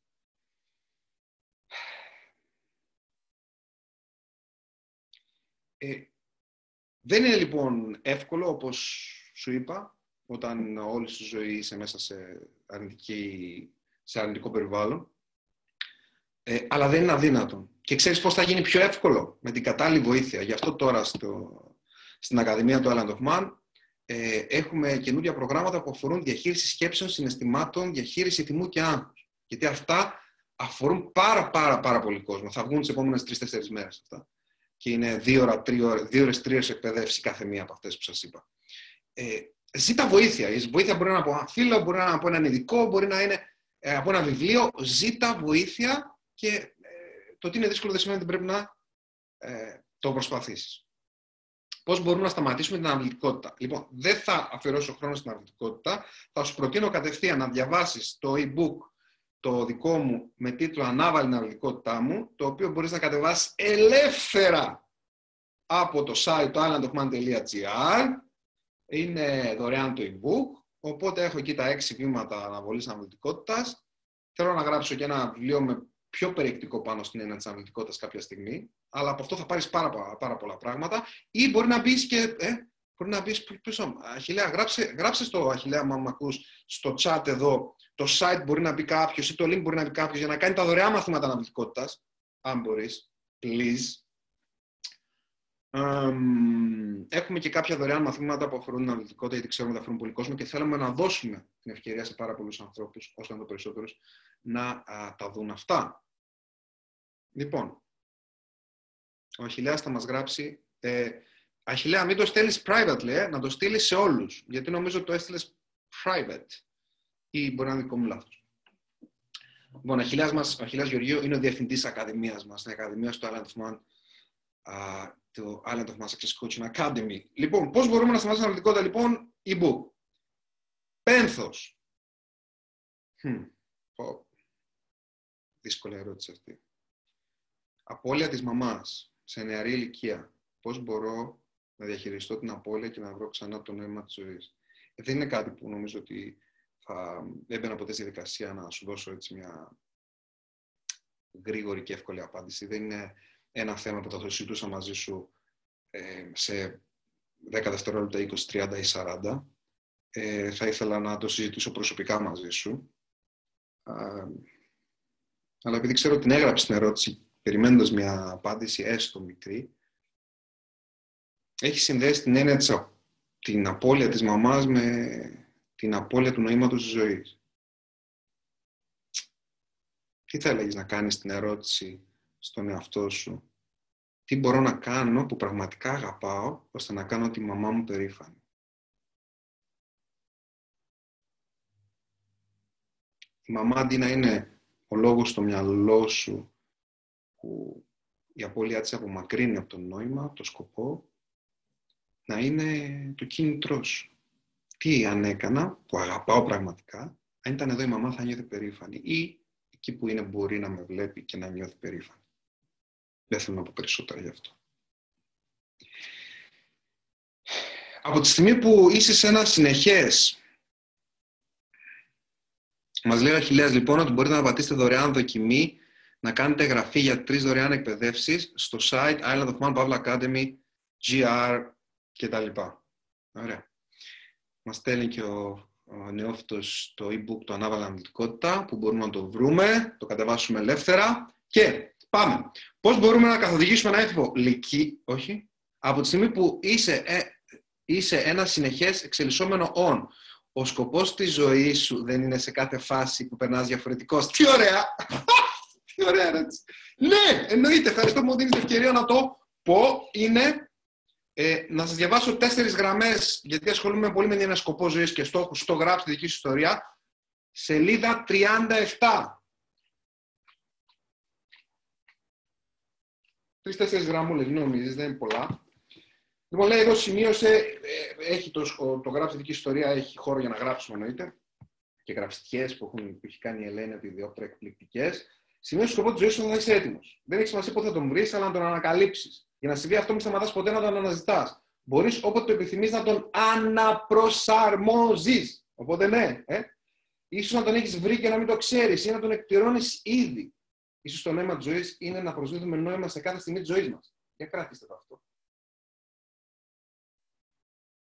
Μέσα σε σελίδες αυτού του έργου θα ανακαλύψει ιδέε και ασκήσει. Ναι, okay, μπορεί να σε βοηθήσουν, αυτό δεν μας ενδιαφέρει. Έχεις το δικαίωμα να γράψεις κάτι πιο απλό από το σκοπός ζωής μου είναι να λύσω το πρόβλημα της παγκόσμιας πείνας ή να αποφέρω την παγκόσμια ειρήνη. Απλό όπως σκοπός ζωής μου είναι να προσφέρω, να δίνω, να παίρνω αγάπη. Γράψε κάτι, οτιδήποτε και αναποσάρμοσε το όσο συχνά θέλεις. Πώς μπορούμε, μπλα μπλα, τι λέει εδώ, πώς μπορούμε να καθοδηγήσουμε έναν έφηβο λυκείο να διαλέξει την καριέρα του Φτάνουμε προς το τέλος. Έχουμε 6-7 ερωτήσεις ακόμα. Ωραία. Ώρα μας είναι. Σας κουράζω κιόλας. Ε, σας κούρασα. Πείτε την αλήθεια. Σας κούρασα. Σας κούρασα. Α! ναι, ναι, τελείως αυθόρμητα εδώ μεταξύ σας βγήκε το όχι. Πώς μπορούμε να καθοδηγήσουμε έναν έφηβο λυκείου να διαλέξει την καριέρα που του ταιριάζει; Ε, ή τουλάχιστον να τον εξοπλίσουμε με θάρρος ώστε να αλλάξει κατεύθυνση αν είναι καταπεσμένος και δεν έχει κάποιο κίνητρο. Φέρε τον αγαπημένη μου ή αγαπημένη μου σε επαφή από νωρίς με αυτές τις έννοιες. Κάν του δώρο ένα βιβλίο. Ε, τον να παρακολουθήσει ένας. Φέρ τον μαζί σου, κάν του δώρο το ειστήριο σε ένα σεμινάριο. Ε, δώσ' του ένα βιντεάκι που τόσο κυκλοφορούν ελεύθερα στο διαδίκτυο. Άμα, άμα μπει κάποιος στο Island of Man GR στα βίντεος, θα έχει να βλέπει δωρεάν υλικό για ώρες, για μέρες, για εβδομάδες. Φέρνω σε επαφή με αυτές τις έννοιες χωρίς να... Ξέρεις, το σκύλο άμα του βάλεις, όχι ότι μπαίνω στη δικασία τώρα να συνδέσω το, το σκύλο με τον, με, τον, με τον άνθρωπο, αλλά είναι ένα καλό παράδειγμα. Όταν πιάσεις το κεφάλι του να το βάλεις μέσα στο φαγητό, θα αντιδράσει, θα φύγει, ακόμα και αν πεινάει. Ε, και θα μου γκρίσει κιόλας. Πρέπει να αφήσει το πιάτο εκεί κοντά και σιγά σιγά θα βρει αυτός, θα το μυρίσει πρώτα, θα πάει το επεξεργαστεί κτλ. Και, και θα πάει κοντά του. Φέρνει δηλαδή σε ένα, στο περιβάλλον της αλλαγής, στο περιβάλλον του πρόοδου. Αυτό μπορεί να είναι ένα βιβλίο, μπορεί να είναι ένα βίντεο, μπορεί να είναι με χίλιους και άλλους τρόπους. Ε, πάρα πολλοί άνθρωποι έρχονται σε μένα και λένε ε, τώρα πια είμαι έτοιμος. Ή μου το έλεγε, ε, πολύ συχνά συνεργάζομαι με, με παιδιά ανθρώπων που οι γονείς θέλουν πάρα πολύ να, να συνεργαστώ με τα παιδιά και τα παιδιά όταν τελικά συνεργάζομαι μαζί τους, ξέρετε, μου λένε όσο μου έλεγε η μάνα μου, κάντο, κάντο, κάντο, δεν το έκανα. Κάποια στιγμή θα τυχαία ένα βιντεάκι σου και λέω, ρε, αυτός είναι καλός τελικά. Εντάξει τώρα, ε, δεν το λέω για το καλός, το λέω για... Πρέπει μόνος του να το ανακαλύψει ο άλλος. Εμείς τι κάνουμε, του δίνουμε το ρέθισμα. Λοιπόν, εμπόδια. Από ένα λάθος των δικαστηρίων βρέθηκα χωρίς να έχω καμία σχέση με καταδικαστική απόφαση και τώρα πρέπει να χάσω χρόνο. Χρήμα και ψυχική ηρεμία μέχρι να βγάλω άκρη. Και να χάσω τη συγκέντρωσή μου στόχους μου. Αγαπημένη μου ή αγαπημένη μου. Λυπάμαι πάρα πολύ για αυτό που συνέβη. Αρχικά ξεκινάω από αυτό. Από τη στιγμή που έγινε, είμαστε πολύ έξυπνοι για να αγχωνόμαστε για κάτι το οποίο αλλάζει και συγγνώμη, είμαστε πολύ έξυπνοι για να χωνόμαστε για κάτι το οποίο δεν αλλάζει και πολύ ικανοί για να χωνόμαστε για κάτι που αλλάζει. Αν αλλάζει, θα τα αλλάξουμε. Από τη δεν μπορείς να τα αλλάξεις, δεν μπορεί να πας πίσω στο παρελθόν. Πρέπει να το αντιμετωπίσεις, έτσι δεν είναι; Η αντιμετώπιση που σου προτείνω εδώ είναι ο συνδυασμός. Δηλαδή, μην περιμένεις να τελειώσει η δύσκολη συνθήκη που βιώνεις αυτή τη στιγμή με το δικαστήριο που σου χάνεις χρόνο και την καταδικαστική απόφαση. Όπως εδώ, για κάντε τις αναγωγές σας όλοι. Α κάνουμε τις αναγωγές μας όλοι. Δεν πρέπει να περιμένουμε να τελειώσει η φάση με τον κορονοϊό για να ξαναζήσουμε. Πρέπει να πάω πάλι στο φίλο ή στη φίλη, να, ε, μην περιμένεις να τελειώσει η συνθήκη αυτή, να επανακινήσεις τις μηχανές που θα σε βοηθήσουν να φτάσεις πιο κοντά στους στόχους που έχεις θέσει, στα όνειρά σου. Τώρα, όσο συμβαίνει όλο αυτό, ταυτόχρονα, συνδυαστικά, δηλαδή να μην χάσεις τη συστηματικότητα, γιατί αν περιμένεις να τελειώσει το άσχημο, για να, ε, για να πας πάλι στους στόχους σου, θα περιμένεις για πάντα. Χάνεις συστηματικότητα, ξεκινάς κάτι, το αφήνεις, ξεκινάς κάτι, το αφήνεις, ξεκινάς κάτι, το αφήνεις και χάνεις τη, τη συστηματικότητα που θα σου φέρει ε, μεσοπρόθεσμα το αποτέλεσμα. Για κράτε σε αυτή τη φράση. Μην περιμένεις να τελειώσουν τα επίγοντα για να ξεκινήσει το σημαντικά. Μην περιμένεις να τελειώσουν τα άσχημα για να ξεκινήσεις τα σημαντικά και να μπει στη ράγα επίτευξης των στόχων σου.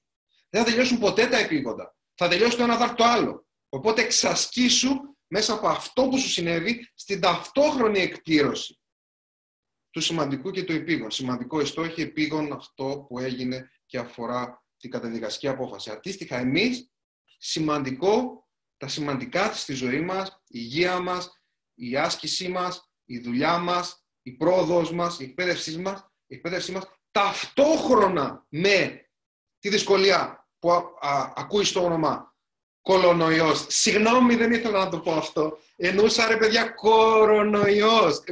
Ε, ε, ε, εν τη ρήμη του λόγου. Ήταν, μπέρδεψα τη γλώσσα μου. Συγγνώμη, καταλάβατε ότι ήταν, δεν, ήταν, δεν το έκανε επίτηδες, το καταλάβατε αυτό, έτσι. Άρα δεν περιμένουμε να τελειώσει. Εδώ, ταυτόχρονα. Λοιπόν, κανείς δεν χαμογελάκι, κάτι ρε παιδιά, το καταπληκτικό αστείο που έκανα, τίποτα. λοιπόν, ωραία. Τι λέει εδώ, αν, πώς κυνηγάς τα όνειρά σου Πάλι εντελώς αυθόρμητα, χαμογελάσατε. Πώς κυνηγάς τα όνειρά σου ενώ έχεις τεράστια θέληση και ενέργεια, έχεις μια τροχοπέδη που δεν μπορεί να παραλυφθεί με χωρισμένη δύο παιδιά. Δεν μπορώ απλά να κοιτάω τα όνειρά μου γιατί είναι αντιθέτως ανάλογα και με τρώνε τύψεις. Ε, ε, δεν κατάλαβα ακριβώς. Προφανώς εννοείς ότι έχεις όνειρα και ενέργεια, αλλά έχεις τη δυσκολία με τα παιδιά σου, επίπεδο χρόνου κτλ. Okay. Αγαπημένοι μου και εσύ, εξασκήσου ταυτόχρονη εκπλήρωση μέσα από αυτή τη δυσκολία είναι κάτι που όσοι έχουμε παιδιά το, το, το βιώνουμε, το ότι δεν έχουμε το άπλετο χρόνο για να τα κάνουμε τα πράγματα. Αλλά ε, απ' την άλλη, δεν είναι ευλογία τα παιδιά. Δεν, δεν είναι σημαντικό να το συνειδητοποιούμε για να το βιώνουμε αυτό. Άρα ταυτόχρονα βρίσκουμε χρόνο μέσα στη μέρα να κάνουμε και αυτά που είναι σημαντικά. Αν περιμένεις να είσαι ε, 100% έτοιμη και ξεκούραστη για να ασχοληθείς με τα όνειρά σου, δεν θα είσαι ποτέ. Θα είσαι όταν φύγουν από το σπίτι. Και μετά θα τους το χτυπήσεις ότι μέσα σου, 20 δηλαδή, θα τους θεωρήσει υπεύθυνους γιατί δεν εκπλήρωσες τα όνειρά σου. Και αυτό δεν επηρεάσει και τις σχέσεις σας. Όσο δύσκολο και να είναι, πρέπει ταυτόχρονα με την εκπλήρωση των αναγκών των αγαπημένων μας ανθρώπων να βρίσκουμε τρόπο να εκπληρώσουμε και τις δικές μας ανάγκες. Μαμάδες, αγαπημένες μου, μην μπαίνετε στην παγίδα να λέτε ή να αφαιρώνετε όλη τη ζωή σας, ο σύντροφο ή στα παιδιά, γιατί σας θέλουμε υγιή συναισθηματικά, ψυχοσυναισθηματικά, για να μπορείτε να προσφέρετε στους συντρόφους και στα παιδιά. Το ίδιο ισχύει για τους μπαμπάδες και το ίδιο ισχύει για τις μαμάδες. Δεν είναι, δεν είναι ε, θέμα φίλου, έτσι. Δεν το ξεχωρίζω. Ε, είναι αυτό το κλασικό όταν πέφτει μάσκα στο αεροπλάνο, που δεν ταξιδεύουμε τελευταία με το αεροπλάνο, πρώτα τη βάζουμε εμείς και μετά στους γύρω μας. Ε; Τι, τι θα προσφέρεις στον άλλον άμα εσύ δεν έχεις υγεία μέσα σου; Όταν έχεις φτάσει σε κάποια ηλικία, 43 χρονών και νιώθεις ότι δεν κυνήγησες τα όνειρά σου, τα χρόνια σε πήραν, ε; αλλά βλέπεις πια τείχος παντού για να τα καταφέρεις. Και όλο αυτό σε κάνει να ζεις τη θλίψη. Τι κάνεις; Λοιπόν, ε, πρόσφατα ήμουν σε μια απονομή βραβείων. Ένα από τα βιβλία μου ήταν υποψήφιο στη δεκάδα. Δεν πήρε το βραβείο. Ε, δόθηκαν τότε εκείνη τη μέρα πάρα πολλά βραβεία και έβλεπα ανθρώπους στη σκηνή, πολλά, πολύ διαφορετικοί τύποι, διαφορετικές κατηγορίες και έβλεπα στη σκηνή ανθρώπους 50, 55, 60, 65 χρονών που πέραν ένα βραβείο και ήταν πασίχαροι, ήταν ευτυχισμένοι. Κάνα μια εκπληκτική συνειδητοποίηση εκείνη τη στιγμή. Κάποιοι από αυτούς ήταν το πρώτο τους βιβλίο, κάποιοι από αυτούς ήταν το πρώτο τους βραβείο και ήταν 50, 55, 60 χρόνια. Με 38. Έκανα τη συνειδητοποίηση, σχετίζεται η συνειδητοποίηση με την ηλικία τη δική μου προφανώς. Και σκέφτηκα, κοίταξε να δει αυτοί οι άνθρωποι πόσο το βιώνουν και πόσο το χαίρονται σε αυτή την ηλικία. Σαν να ξεκινάνε τώρα. Είναι το πρώτο τους βραβείο, Και σκέφτηκα το εξής. Ξέρεις κάτι, και τίποτα να μην έκανα μέχρι τώρα. Και τίποτα να μην κάνω μέχρι τα 55 μου. Στα 55 μου θα ξεκινήσω. Αν χρειάζεται στα 55 μου θα ξεκινήσω και πάλι. Σκέψου λοιπόν εσύ, αν εγώ είμαι στα 55 μου έτοιμο να ξεκινήσω, στα 43 σου πόσο μικρή είσαι. Ξεκίνα τώρα, στα 43 σου. Όταν βλέπεις παντού τείχο, πήγαινε γύρω-γύρω. Σκαρφάλωσε από πάνω. Βρες τρυπάνι, κάνει κάτι. Αν δεν θέλεις να ζεις άλλο στη θλίψη όπως μου λες, μη σκέφτεσαι αφού δεν το έκανα μέχρι τώρα τι νόημα έχει. Κάτι τέτοιο θυμάμαι έλεγα εγώ στα 17-18 που ξεκίνησα να γράφω, λέω ότι μέχρι τα 30 οπωσδήποτε πρέπει να έχω εκδώσει. Ήρθα τα 30, ήρθαν 30. Και τι είχα εκδώσει, είχα εκδώσει, είχα κάνει αυτή την ποιητική συλλογή. Επειδή είμαι στο γραφείο μου, μπορώ να, σας, να σηκώνομαι και να, να σας τα δείχνω. Είχα εκδώσει μια ποιητική συλλογή, αυτό πρέπει να έγινε το 2009, που ήμουνα 30... 7, όχι 27, 27 ήμουνα. Αυτό λοιπόν είναι εκδόσεις Νίκος, Νικόλας. Δηλαδή το έβγαλα πείματα, έτσι. Με αφορμή, με αφορμή συλλεκτικό πια.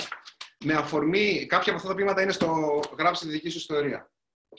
Ε, με αφορμή λοιπόν μια έκθεση τέχνης, έβγαλα μόνος μου. Αυτό που δεν μπορούσα να, με οποιοδήποτε, δεν ερχόταν κάποιος οίκος, δεν, δεν είχα καν τότε έτσι επαφή. Το έκανα μόνος μου και το μοίραζα δωρεάν στους ανθρώπους που, που ήρθαν στην έκθεση πίση και φωτογραφίας, που φωτογράφοι πήραν ποίηματά μου και με αφορμή αυτά ε, δημιουργήθηκε μια έκθεση ποιήση και φωτογραφίας. Κάθε ποίημα συνδεδόταν μια φωτογραφία. Το έβγαλα μόνος μου. Έλεγα λοιπόν ότι μέχρι τα 30 πρέπει να έχω εκδώσει σε οίκο μεγάλο.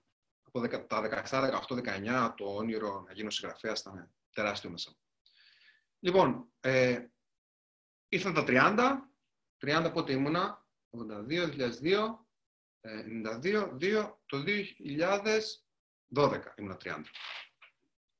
30 τίποτα, 31 τίποτα, 32 τίποτα, τίποτα κτλ. Έφτασα να εκδώσω τελικά το 2016 σε μεγάλο οίκο, στη Διότρα. Όπου και αυτό ήρθε ουσιαστικά σε μένα, η δουλειά έχει γίνει προφανώς νωρίτερα, αλλά δεν το επεδίωξα. Η δουλειά που είχα κάνει μέχρι εκείνη τη στιγμή με έφερε να γίνει πολύ φυσικά. Να συνεργαστούμε με τη Διότρα. Ε, ξέρετε, όλα αυτά που βάζουμε, οι, οι, οι στόχοι και οι συγκεκριμένες ημερομηνίες είναι τόσο αγχωτικά και τόσο στενάχωρα κάποιες φορές. Οι μεγάλοι στόχοι, οι στόχοι ζωής δεν μπορούν να έχουν συγκεκριμένη ημερομηνία, αν θέλετε τη γνώμη μου. Γι' αυτό στο γράψη δική σου ιστορία μιλάω για την πηξίδα. Η πηξίδα είναι θέλω να γίνω συγγραφέας. Μπορεί στα 72 μου να γράψω τα μονιμονεύματά μου και να εκδώσω. Είμαι συγγραφέα. Μπορώ να γράφω και να παίρνω σε φωτοτυπίες τα κείμενά μου και να τα μοιράζω στο, στον κόσμο. Είμαι συγγραφέας. Τι πάει να πει; Αν μέχρι τα 30 δεν έχω γίνει, θα είμαι αποτυχημένος. Το κατάλαβα αυτό. Είσαι 43, είσαι αποτυχημένη επειδή δεν κυνήγησε ή δεν πέτυχες το όνειρό σου 43. Και δεν και κάτι άλλο. Από το 2012 μέχρι τώρα, 8 χρόνια, έχουν συμβεί τόσα πολλά πράγματα στη ζωή μου. Που είναι σαν να έχω ζήσει 20 ζωές. Από το 16 που έβγαλα το πρώτο μου βιβλίο μέχρι σήμερα, έχω ζήσει τόσα πολλά πράγματα στη ζωή μου που είναι σαν να έχω ζήσει 20 ζωές. Τι θέλω να σου πω, είσαι 43. Μπορεί στο, ε, από τα 47 μέχρι τα 49 ή τα 52 μέχρι τα 54 να ζήσεις όσα δεν έχουν ζήσει άλλες 100 ζωές. Ξεκίνα τώρα και κυνήγησέ το. Αυτοκίνητρο. Τι είναι αυτό που θα μπορούσε να με κινητοποιήσει να δω πολύ θετικά τη ζωή μου και να γίνω φιλόδοξη. Να γίνω φιλόδοξη. Δεν είναι κάτι που το πρότεινε αυτό να γίνεις φιλόδοξη, οπότε δεν ξέρω την απάντηση. Θετικά να δεις τη ζωή σου, θετικά βλέπουμε τη ζωή μας όταν κάνουμε θετικέ σκέψει και πράξει. Ή όταν σε αρνητικές καταστάσεις ψάχνουμε να βρούμε το πώς θα μας ευεργετήσουν, την ευκαιρία. Για να κάνεις τώρα θετικές σκέψεις, ξεκίνα να κάνεις θετικές πράξεις. Και οι θετικές πράξεις θα σε οδηγήσουν σε θετικές σκέψεις. Οι πράξεις και οι σκέψεις συνδέονται πάρα πολύ. Η αλληλουχία είναι η εξής. Σκέψεις οδηγούν στα συναισθήματα, δημιουργούν τα συναισθήματα, τα συναισθήματα μας καθοδηγούν σε πράξεις ή στην απραξία. Άμα είμαι λυπημένος, δεν κάνω τίποτα. Άμα είμαι ε, χαρούμενος, κινητοποιούμε να κάνω πράγματα, να βγω έξω, να δημιουργήσω. Που αυτό πώς προέκυψε; Από τη σκέψη τη χαρούμενη, από τη σκέψη τη λυπημένη. Άρα, σκέψεις, συναισθήματα, πράξεις, αποτελέσματα. Και τα αποτελέσματα πάλι ενδυναμώνουν, άμα είναι θετικά, ενδυναμώνουν θετικές σκέψεις, άμα είναι αρνητικά, ενδυναμώνουν αρνητικές σκέψεις. Ξαναξεκινάει ο κύκλος. Αρνητικός θετικός. Κάνε κάτι.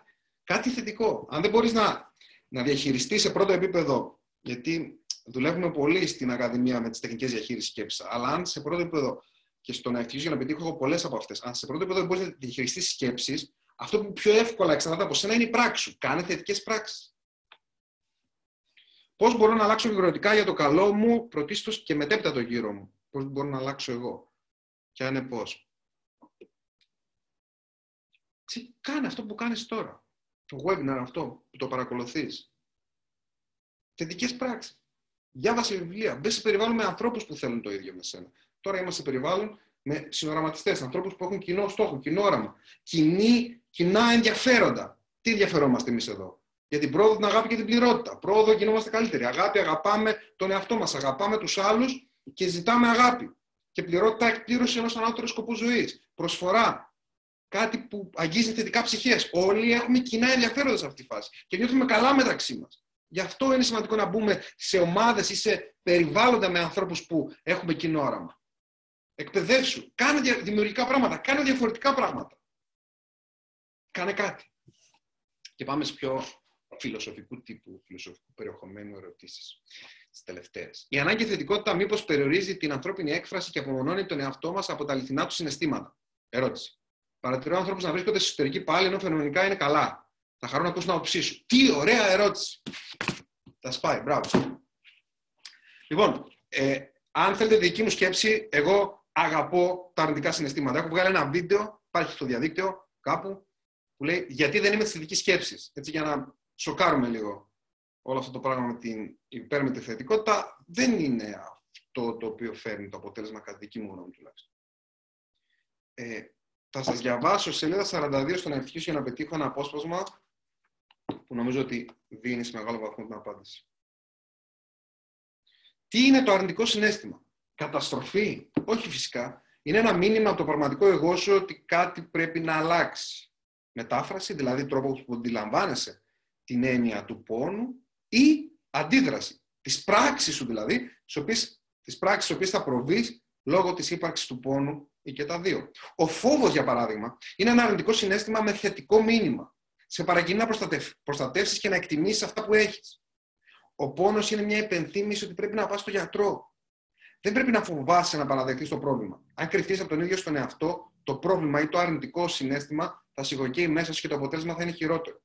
Όπως και αν δεν αποδεχτείς ότι έχεις τυπήσει και δεν δώσει σημασία στον πόνο, η πληγή θα χειροτερέψει. Ο πόνος λοιπόν είναι ένα μήνυμα ότι κάτι πρέπει να αλλάξει. Δεν θα φύγει αν δεν κατανοήσουμε το μήνυμα που έχει έρθει να μεταδώσει.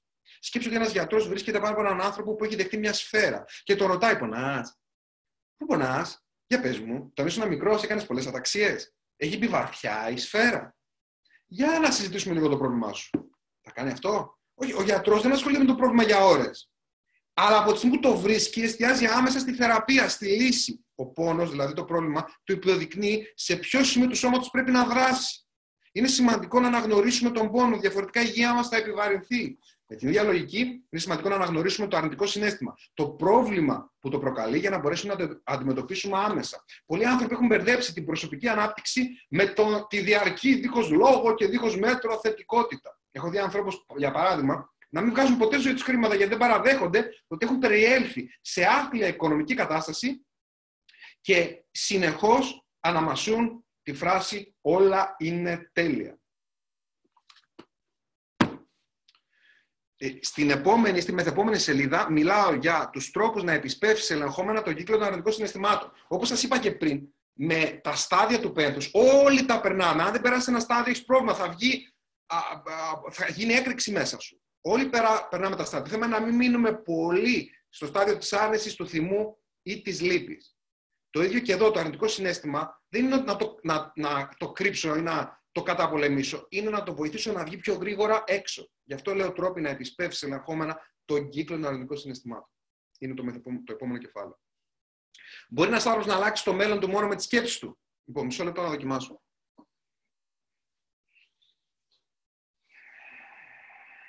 Θέλω να τηλεμεταφερθώ στις Μπαχάμες τώρα.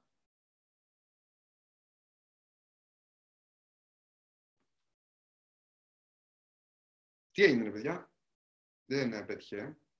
Μισό. Ε, Β6 μήνυμα στο 13033 Μπαχάμες. Μήπως αυτό ήταν το πρόβλημα; Μισό. Ε, αγαπημένη μου ή αγαπημένη μου, όχι. Μόνο με τη σκέψη δεν μπορεί να αλλάξει το μέλλον. Ε, με το συνδυασμό σκέψεων και πράξεων μπορεί. Και τι το λέω αυτό. Πάλι, οι πράξεις τι είναι; Οι πράξεις είναι που αλλάζουν το μέλλον. Ε, αλλά οι πράξεις, ποια είναι τα στατικά των πράξεων; Οι σκέψεις. Δεν υπάρχει πράξη που να μην έχει προϋπάρξει ως σκέψη. Δεν, δεν, μπορώ να κάνω κάτι που δεν έχω σκεφτεί. Για κρατήσεις την εξής φράση. Για να ξεπεράσεις πραγματικότητα τη φαντασία σου, πρέπει πρώτα η φαντασία σου να ξεπεράσει την πραγματικότητά σου. Και η φαντασία είναι αυτό ακριβώς σκέψη.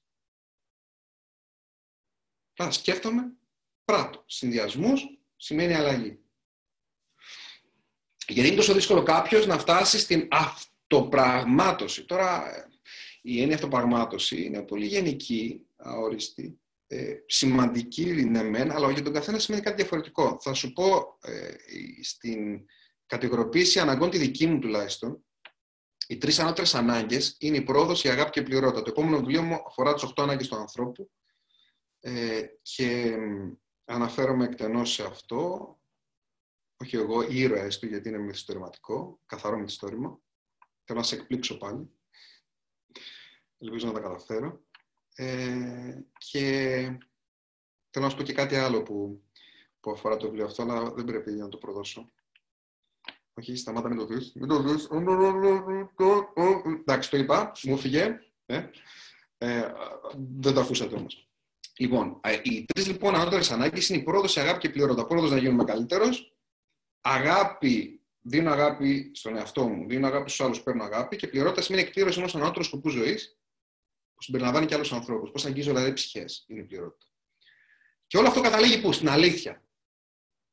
Ε, όταν βρω την αλήθεια μέσα μου, ουσιαστικά έχω μπει στον δρόμο της πρόοδου, της αγάπης και της πληρότητα. Όταν τη βρω, μείνω πιστός σε αυτή και την εκφράζω. Με αγάπη και σεβασμό απέναντι στους άλλους. Αυτό για μένα είναι αυτοπραγμάτωση. Και μιλάω πάρα πολύ για αυτές τις έννοιες και την έννοια της αλήθειας στο βιβλίο που γράφω τώρα. Ε, να, με μία φράση αναζήτησε την πρόοδο, την αγάπη και την εκπλήρωση ενός ανώτερου σκοπού ζωής. Αγαπημένη, αγαπημένα μου. Αν είναι να σου δώσω μια απάντηση, είναι αυτή. Λοιπόν, υπάρχει ευτυχία, είναι μόνο μια σκέψη του νου και αυτή και δεν υφίσταται.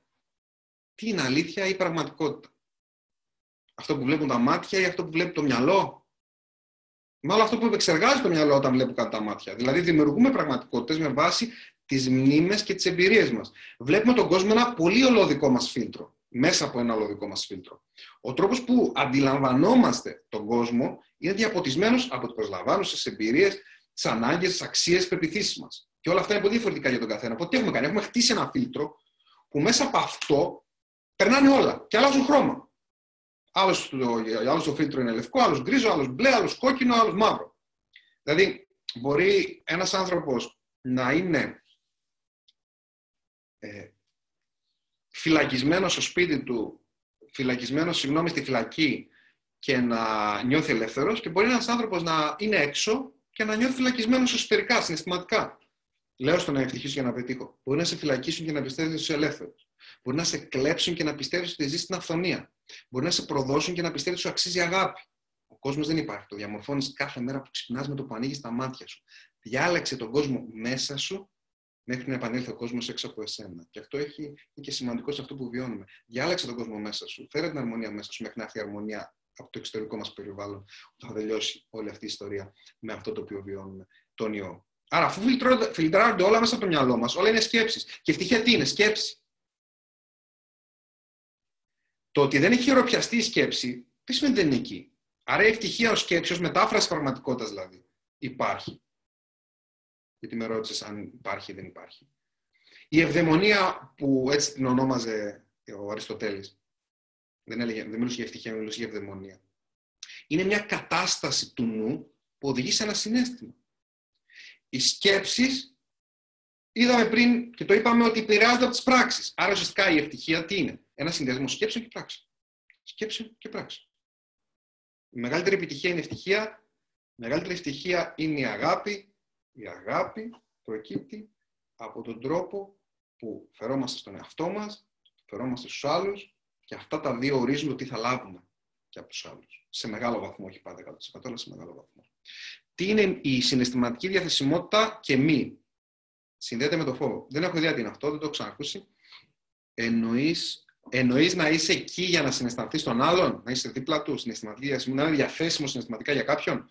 Ε, Εκτός και αν μιλάς για την έννοια τη ενσυναίσθηση. Ενσυναίσθηση σημαίνει είμαι εκεί για κάποιον και αισθάνομαι αυτό το οποίο βιώνω. Όχι μόνο τον καταλαβαίνω σε νοητικό επίπεδο, αλλά τον συναισθάνομαι. Που είναι πολύ βασική, ε, βασική, ε, βασικό γνώρισμα, ε, βασική ικανότητα που πρέπει να αναπτύξουμε, αν θέλετε, ε, για να έχουμε ουσιαστικές, βαθιές, υγιείς σχέσεις και είναι και πολύ σημαντικό στο, στο, στο, στις επιχειρήσεις, στην έννοια της ηγεσίας, χρησιμοποιώ πάρα πολύ την έννοια της συνέστησης στα σεμινάρια ηγεσίας, σε εκπαιδεύσεις που κάνω ηγεσίας. Ο, ο ηγέτης πρωτίστως ε, ε, δείχνει συνέστηση απέναντι στους ανθρώπους που βρίσκονται στην ομάδα που, έχουν, που έχει συστήσει, στην ομάδα στην οποία βρίσκεται και απέναντι και σε αυτούς που είναι εκτός της ομάδας.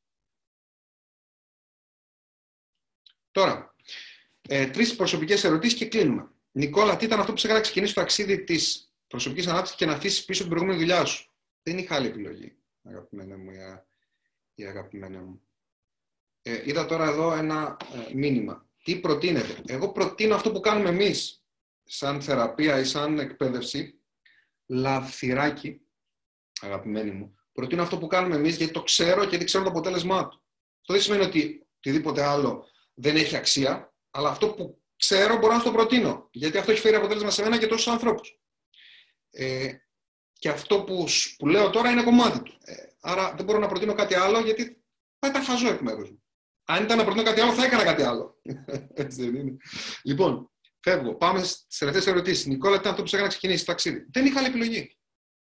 Ήμουνα, ε, ε, για χρόνια ήμουν καθηγητής σε ιδιωτικό κολέγιο. Αυτό το μου άρεσε λίγο περισσότερο γιατί είχα τους ανθρώπους απέναντί μου, τους ενήλικες μαθητές μου και μπορούσα να επικοινωνήσω. Αλλά ήμουν τραπεζικός υπάλληλο, ήμουν διαφημιστής, ήμουν σε, ένα, σε μια έκθεση τέχνης πολιτής και μετά ανέλαβα δημόσιε σχέσει. Τέλος πάντων, ένα περίεργο συνοθήλευμα πραγμάτων.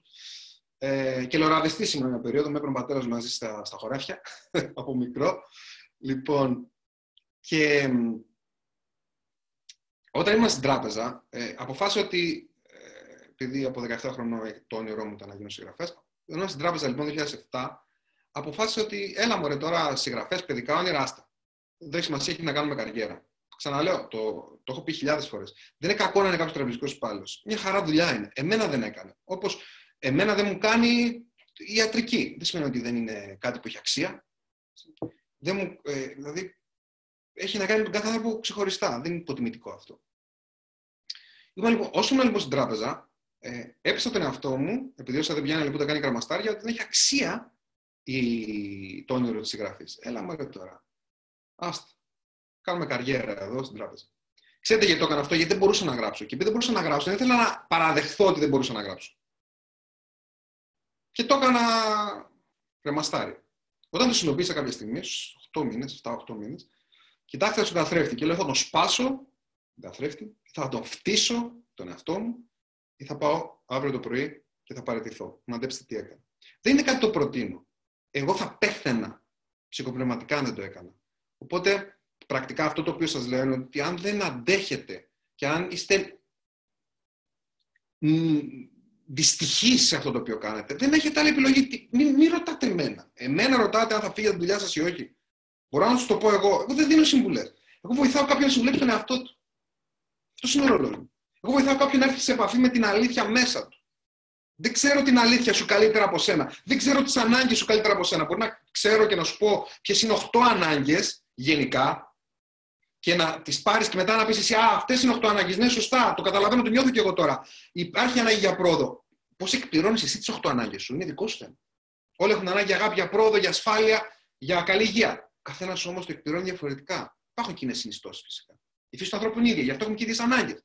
Αλλά ο καθένας εκπληρώνει διαφορετικά. Ο καθένας έχει τη δική του αλήθεια. Οπότε η δική μου αλήθεια ήταν δεν άντεχα ούτε δευτερόλεπτο. Προτιμούσα να φυτοζωώ και να μην έχω να φάω, να είμαι στο δρόμο από το να είμαι άλλη μια μέρα σε αυτό το περιβάλλον. Τελικά μου βγήκε. Μπορώ να πω το ίδιο για σένα; Όχι. Αλλά αυτό που σίγουρα μπορώ να πω είναι ότι δεν θα μου έβγαινε αν δεν το έκανα. Δεν, θα, δεν μπορούσα να σκεφτώ οτιδήποτε άλλο. Δεν υπήρχε για μένα άλλη επιλογή. Έτσι λειτουργώ και σαν άνθρωπο.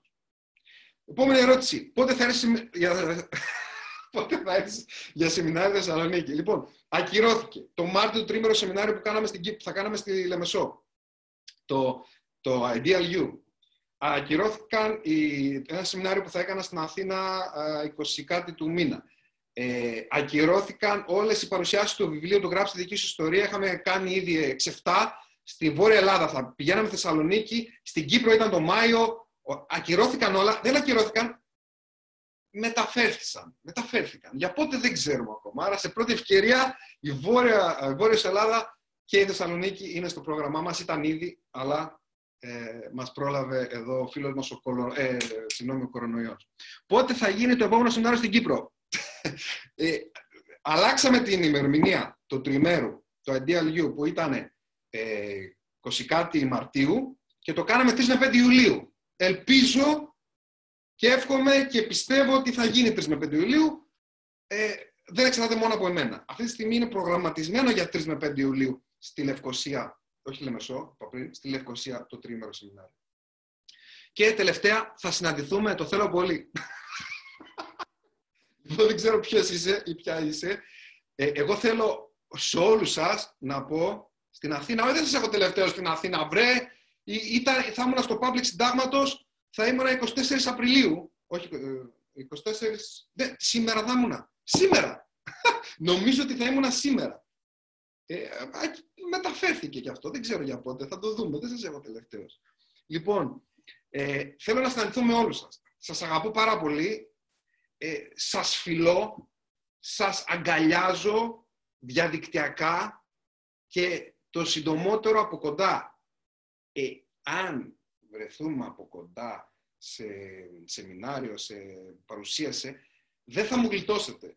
Θα, θα σας κάνω κάτι αγκαλιές φυκτές που δεν θα ξέρετε από πού σας ήρθαν.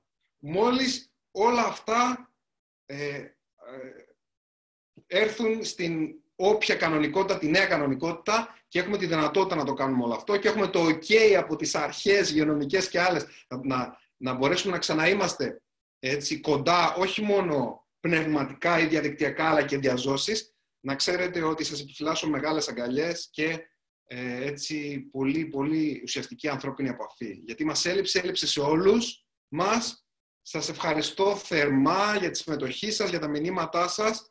Σας στέλνω την αγάπη μου, πολλά πολλά φιλιά και να προσέχετε και να προσέχετε και τους ανθρώπους που είναι κοντά σας, έτσι, να τους χαρίζετε λίγο την στήριξή σας, το χαμόγελό σας και μαζί όλοι, είναι μια ευκαιρία αυτή, αν θέλετε για όλους μας, να συνεργαστούμε, να ενωθούμε και να ε, μεταδώσουμε όλοι παρέα εμείς, ξέρετε τι, τον υγιείο της προσφοράς, τον υγιείο της αγάπης. Κάπου εδώ είναι αυτό εδώ το, το μήνυμα που είναι το, τα κεντρικά μας μηνύματα ως άλλο Να επηρεάσουμε έναν, δεν λέει αλλάζοντας έναν που θα αλλάξει μια που θα αλλάξει ένα, αλλά α το κάνουμε διαφορετικά. Να επηρεάσουμε έναν μέσα από τον υγείο της προσφοράς και της αγάπης, να επηρεάσουμε έναν που θα επηρεάσει μια που θα επηρεάσει έναν και έτσι να επηρεάσουμε όλο τον κόσμο. Δηλαδή να τον αλλάξουμε τον κόσμο. Πώς όμως, ξεκινώντας από το εγώ. Φιλιά πολλά. Γεια σας.